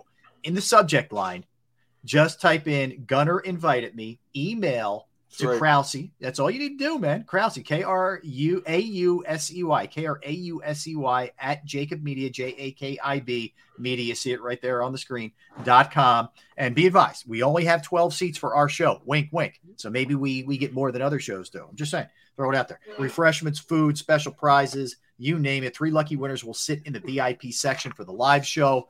This is all coming to you from the king of content, Joe Krause, JAKIB Media. He'll communicate with you this weekend, provide all the details. Let's fill the luxury bus. All right, Gunner. I don't want you to forget your point that you were you were making before we took a timeout regarding this uh, the Eagles and the draft and the and the personnel that they have, Hurts, et cetera.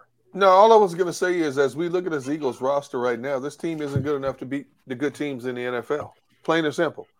And I don't know how much more they can enhance it. You know, I mean, they're going to add strategically some pieces to the equation. Mhm. But if they don't address the wide receiver position, if they don't find a couple of uh, defensive backs who can fill the gaps adequately, we're going to be looking at a lot of the same things we looked at in 2021.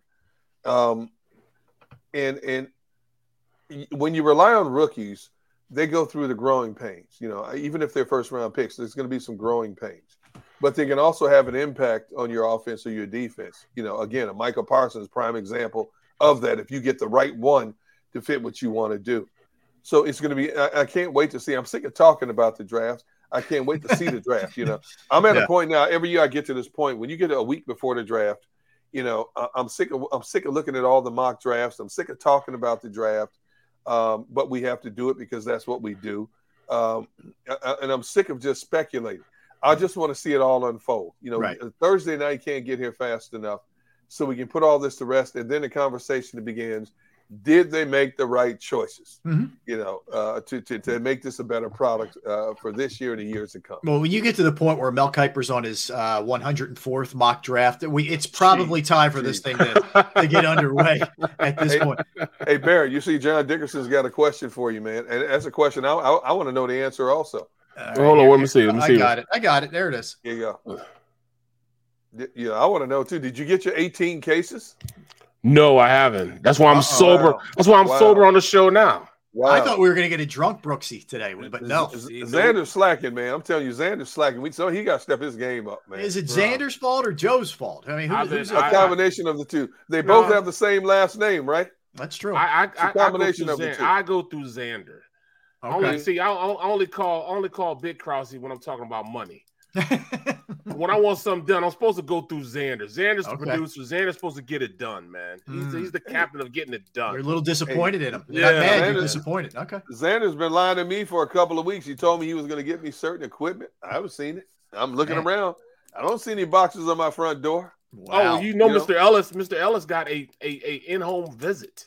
I Oh, did what? get in home visit. Yes. in home visit. Oh, visit. what? Yeah. Yo, Xander, pop, hey, Xander needs to pop up and answer these questions, man. When you look Where's when you look when like need- this, you need as much help as you can get. So be in, Hey. give me my proper lighting. Okay. Hey, hey, hey, Xander, stop hiding behind the screen, man. Come on out, man. I'm, we Yeah, calling you man. out. Barrett and I calling you out, man. Yeah, man. Where are man. you? He's busy producing the show. Man, he ain't doing it. He probably taking a nap. He ain't doing nothing. We sure he's Come still on, there? We don't even Come know on, what's going on. Where Yeah, are you, man? He doesn't Hello? want any parts. Hello? Nah. You know, he's Hello? saying he's like, it's Friday, man. Can I just get through this without Right, you know, right. Taking any shots from you two? Xander, Xander needs to answer for his lack of actions. Wow. Say- Oh, hey, Barrett, he took care of Rob Ellis, right? Yep, yep. Did he take care of you? Nope. He take I'm care of still me? sober. I'm still sober. Yeah, I want to see. Hey, I've seen what Barrett's like away from the camera when he's sober. Uh-huh. I want to see him when he's got a bottle of, of stateside in him. We'll do That's a we'll do a drunk. Barrett show. We will do Oh, a drunk Barrett. I want to see that. Okay. All right, we will do that. Uh, you guys got the you guys got the you know got them thinking that I'm just a, a wino or something. I just drink just to drink. I No. barely drink because I Mm. don't have any stateside vodka. that's exactly right. All I've been so- very sober for months. Very sober. Yes. So uh, Phillies today. Phillies are back at it tonight. They come home, taking on Milwaukee. Oh, Rob, Uh, do the- we have to? No. uh, just for a second. Uh, believe me, I'm going to start getting into the comment section right now. Uh, but they're back. I am. I'm. I'm going to be on record as saying I think they start to play much better baseball. I think there's too much talent offensively. I think the starting pitching's good enough to be better than what they've been. Bullpen, the jury's still out, and defense jury's out, but they're much better than what we've seen so far to get off to this five and seven start. I think they will start to turn the corner here. Right. All I right, you so got you, you got Ranger Suarez on the mound tonight. He's gone seven and two thirds over his first two outings, giving up eleven hits, and and, and his ERA is almost at six. Yeah. You know, now you're playing a brew, you're playing a Brewers lineup. It's a pretty decent lineup. Brewers, have, you know, turned it turned it around. They're playing much better ball now. McCutchen's So- playing well for them. McCutchen's playing. What, what is McCutchen now? Like forty seven years He's old. now? 106, I think. Good lord, that He played with been- Willie Stargell back in My the goodness. days. Yeah. You know, so yeah, so this this is you know we talked about this yesterday, and, and I look at the lineup they got to face. You know, at three with the Brewers, four with Colorado. They've got the Mets coming up. They got a swing going out, but they got to play the team with the best record in the majors right now, the Dodgers. This pitching staff needs to, to pitch to start pitching in better than what they've done because the pitching staff has been Achilles' heel on this team up to this point. Yeah. You know, you got a good outing from Aaron Nola that was wasted earlier in the week because the bats are now popping. Now it seems the bats came to life that last game in Colorado. You need to carry that over into this weekend. You got to win at least two out of three against Milwaukee this weekend. Plain and simple. I agree with you. Look, I agree with you. They got to get their back together. Uh, they're- That's all they're I'm gonna say. Yeah, that's it. You know, get the All backs right. together. We knew they were going to be deficient in the defensive side of the ball. So Right, right. All right, back to the uh, back to the Eagles, back to the NFL draft. What, what we were doing is we were kind of running through the top of the order, leading up to where the Eagles are going to be picking at 15. We haven't discussed this much. So they made the move to trade with New Orleans to, to trade out of one of the picks in the first round, but they still have 15 and 18. Do you guys sense they're going to make a move up or down with either of those picks, or are they going to stay pat at 15 and 18? I, I got a funny feeling they're going to move up. Um, they see some deficiencies at at the defensive line position, whether it's um, rush in or even the interior. And there's some very very good players. I can see them trying to trade up to you know for for guys that you know we've been talking about for the longest. You know the the the, the Jermaine Johnsons. You know something like that. You know they I, I really think they're going to try to get up and get a player of that caliber. You know just to you know get things going in the right mm-hmm. direction. They understand this fan base is ready to win, and they've had all embarrassment of riches as far as three draft picks for the entire time. Not only have two, now they got to make a big splash, man. So I, I see them moving up, whether it's to go get a, a Stingley or, or maybe a Hamilton or Johnson or you know somebody's gonna come in and make a, a a difference, you know, or maybe even a Williams. You know, maybe they jump up to get him. Um, you know, the receiver. So I I can't see how he's staying at 15. He's got to move up. He can't help himself. He's got to move up. Okay. And you know, I, I I had a lot of first off, I, I had some some, you know, thoughts of Howie just being a guy that was just a capologist. Um, I, I think he's starting to really communicate with the guys in the scouting department. And and you know, after last year and the success they, you know, obtained last year, I think they found a winning formula. So I think they're gonna go forward and, and have a pretty good draft. Okay. All right. Got her. How he gets skittish. Um, the Eagles, like every team out there right now, every team now out there right now has their board set for the upcoming draft. Okay, and basically they're just fine tuning it. And I think if the board, and we all know, you know, outside of the first one or two players, a draft board once the draft starts never goes the way you think it does. You know, there's always one player who's considered the top player at that position, while another player is taken ahead of them, and so on and so forth. Then you get a run of players you didn't expect to get a run of players on. And I think if there's one player that Howie really wants, Howie will make a move to try to move up that board to get that player. You know, um, as as he as he's done in the past, whether it's the first or second round. Um, and so, yeah, I don't I don't think I'd be a little surprised if Howie just stays pat at number 15 with that first pick. Yeah, if we know anything about Howie, one, he's aggressive, and we've already seen that with the trade. Two, he's unpredictable. Now, I'm not saying if, if all of a sudden he's reading the room right, somebody's falling that they really love that they don't stay pat. That could very well happen. Right. right. But to me, I, this is one of the things I think Howie does very well. He does read the room well. Like he looks yeah. at the teams that are in front of the Eagles, uh, whether it's the Raven, I'm just giving you an example, Ravens or Texans or Vikings or whatever. He knows what they need. He knows what the talk is, what they may do. That's where you might see him make that move up, as every GM should do. But Howie, I think, does a really good job with that. He knows who's desperate. Who think about last year. You you wrangle a first round pick out of the Dolphins, and you still end up getting the man that you really wanted a receiver in DeVonta Smith. So he's very good at that kind of thing. He smelled blood with the Saints to make that deal and get some help there. So I think you could see the same thing for sure in this draft. Well, I think well, I think one of his biggest heists was the trade for Carson Wentz going to Indy. You started out as a potential second round pick with the option of being a first round pick, depending on how much Carson played. Well, lo and behold, Carson decides to stay healthy in 2021. Mm-hmm. You know, I didn't think a lot of people expected that. That second round pick elevates to a first round pick. All of a sudden, after one year, the Colts jettison Carson out of Indianapolis. He's now in Washington, and Eagles have that third first round pick. So I think that was one of the biggest heists that Howie ever pulled mm-hmm. in terms of getting additional high commodity for a player that the Eagles were, were giving up on. No, the biggest heist um, he's he made was when he traded um, when he traded that corner and that linebacker to Miami. Kiko, Kiko, Kiko Alonso, Alonso and yeah. um and uh, uh, uh, the kid from from they got from Seattle, Seattle Maxwell. Yeah. yeah. Vernon was it not uh, Vernon Byron, Maxwell. Byron, Byron, Byron, Byron, Maxwell. With, with that was 75, probably $75 million contract. And right, after he got, got torched in the first game of the season, he's been, hey, that's football, man. Like, what? No, no, no. right, right. No, he didn't even know. He said, um, it's a wrong like, answer. That's a yeah, wrong answer.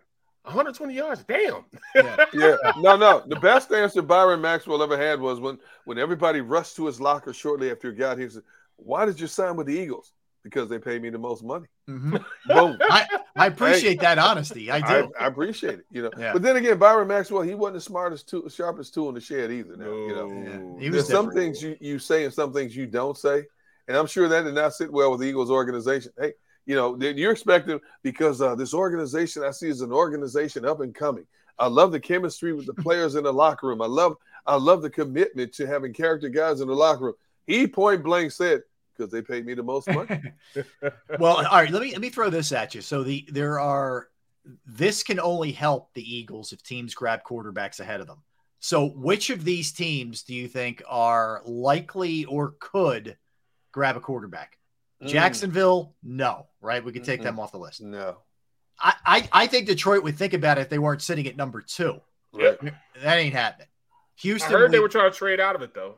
Okay. Maybe, maybe. Yeah. I mean, I don't think they think Goff is any kind of answer. Although they were in every game last year, by the way. Yes. Even, even though the right. record stunk, they, right, were, they, right. were, they were tight in every game. They were biting ankles now. Derrick, Derrick remembers this from our our uh, betting show, odds on. I, I would take Detroit every single week in the points, and they would cover for me every week. Unbelievable! It was beautiful. It was, it was unbelievable. Yeah, Rob Rob was a genius when it came yeah, to that. You're you're a good liar. But anyway, uh, so Houston, they're going to stay with Davis Mills. We know that the Jets drafted Wilson last year. They're not they're not going to go there.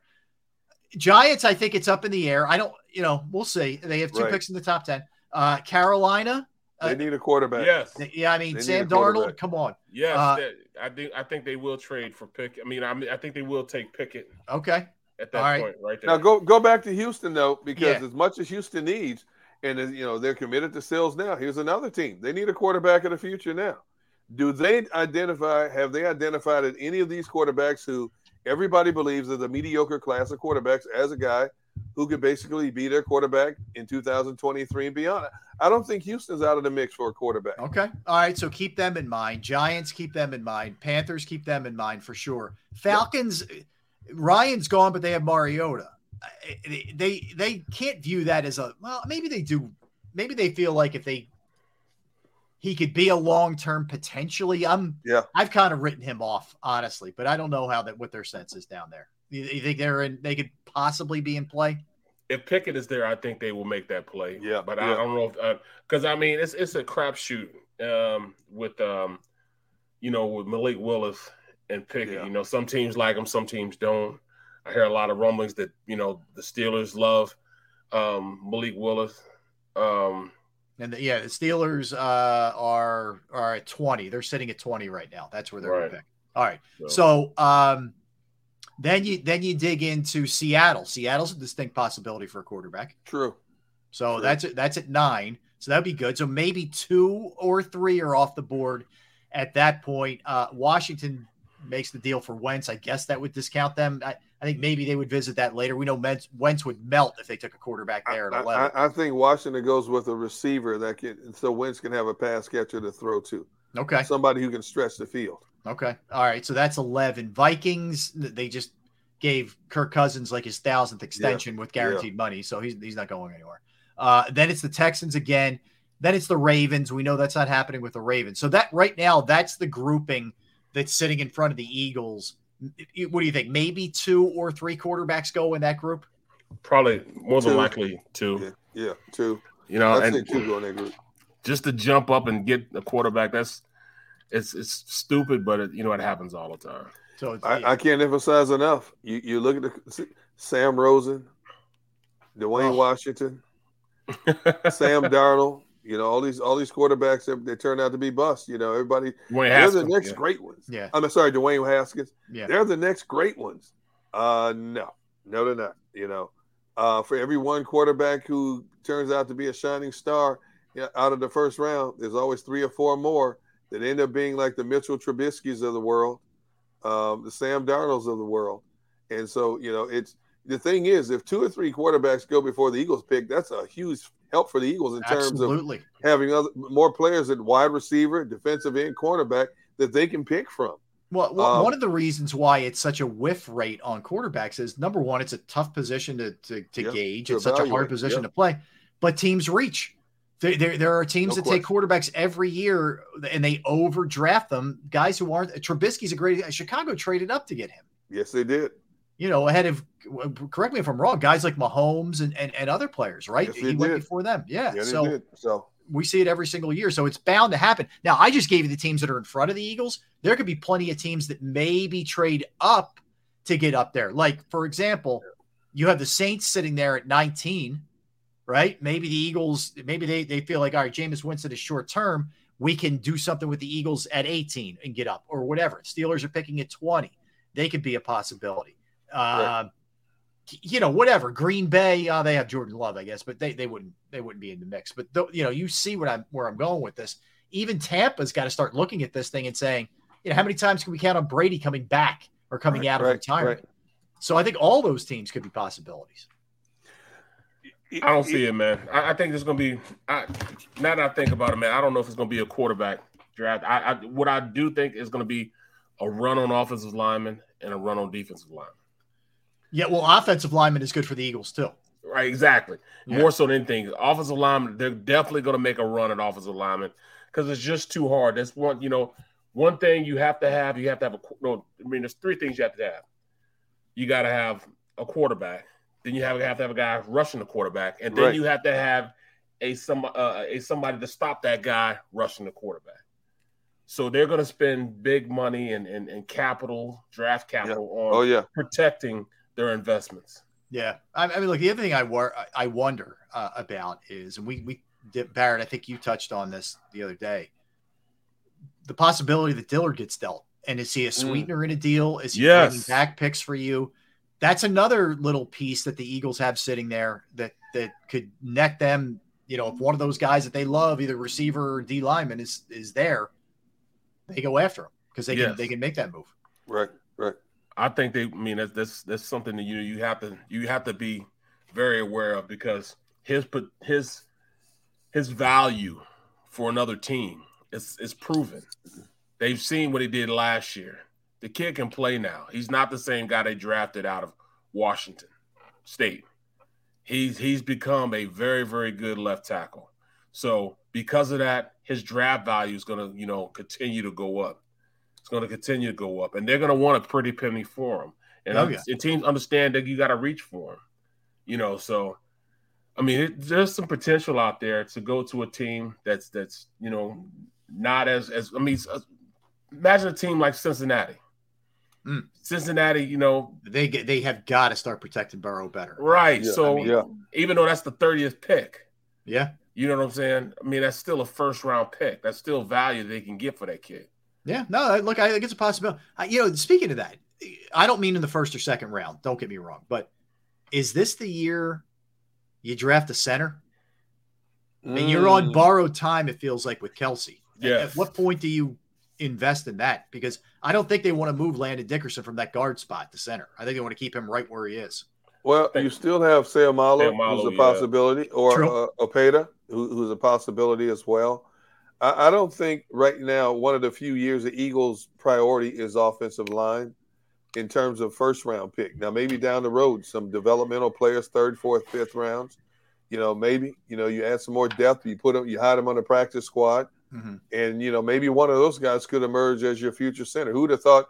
you know, Kelce as a fifth round pick would have turned out to be what he is. You know, he was undersized. You know, people in Philadelphia did not like him because, you know, we kept seeing every week him getting blown off the ball by these 315, 320 pound D tackles. And then all of a sudden, uh, the season, the season before Super Bowl 2016, when it started to turn around for Kelce, and all of a sudden he became this perennial Pro Bowl player, considered one of the best centers in the game today. You know, so you know, while you still have Kelce here, it would be in the Eagles' best interest to draft uh, another guy who could potentially replace him. But because you have two options already in house, it's not a high priority this year. Yeah, and you have the ultimate developer at that position. Exactly. You know, that, that's Jeff another Stoutland. nice Yep. luxury that you have going No for you with- question about when it. it comes to Jeff Stoutland. That's for sure. You know, the, the, the shame of it is like Chip Kelly had some good ideas and brought in some good people. Right. The, he just couldn't get out of his own way, man.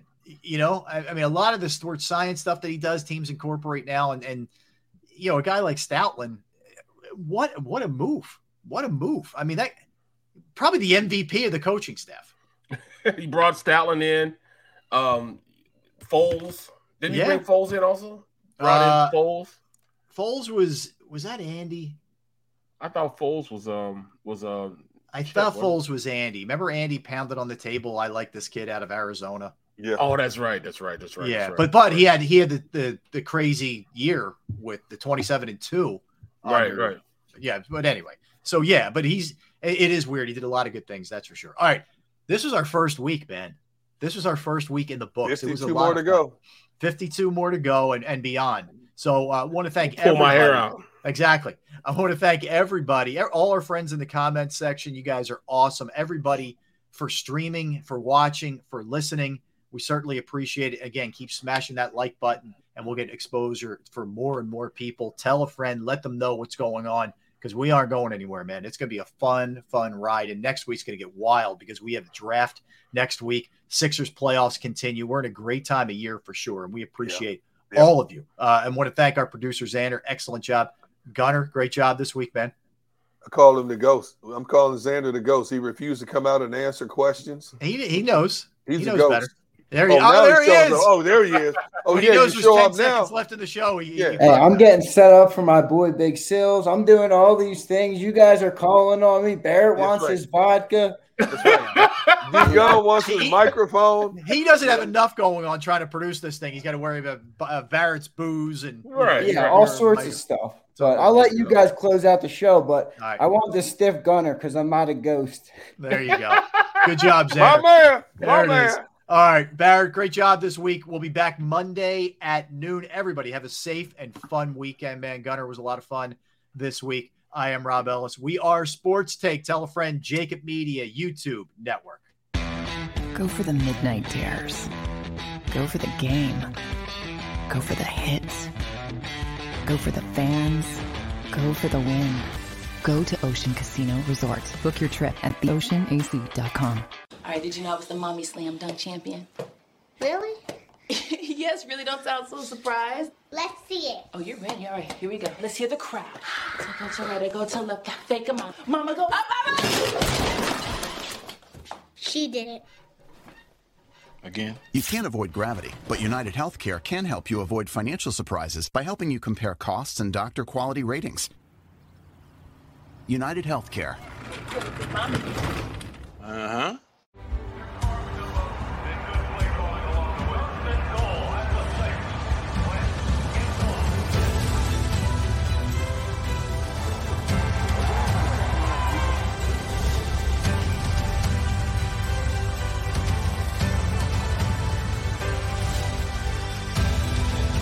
Field of life, First Trust Bank is there for you Champions on oh, three. One, two, three. because Philadelphia dreams deserve a Philadelphia bank.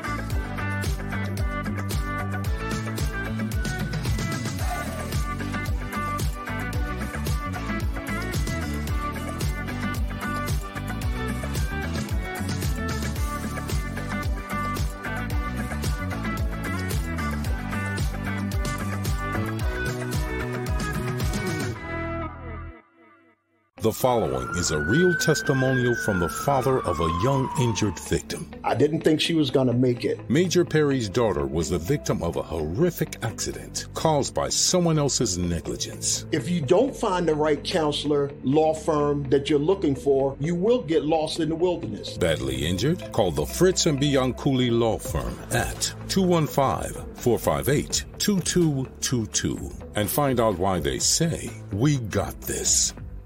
At Stateside Vodka, every new customer gets the world's best rocks glass. Free. You're telling me that bottle is cut in half? You could say that.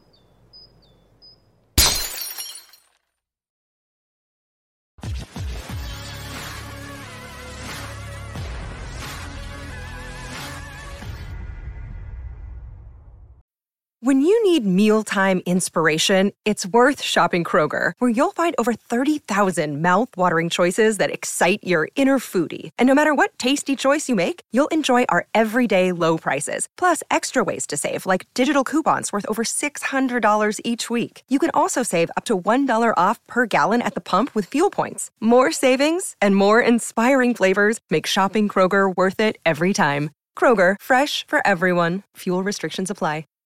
Save big on your Memorial Day barbecue, all in the Kroger app.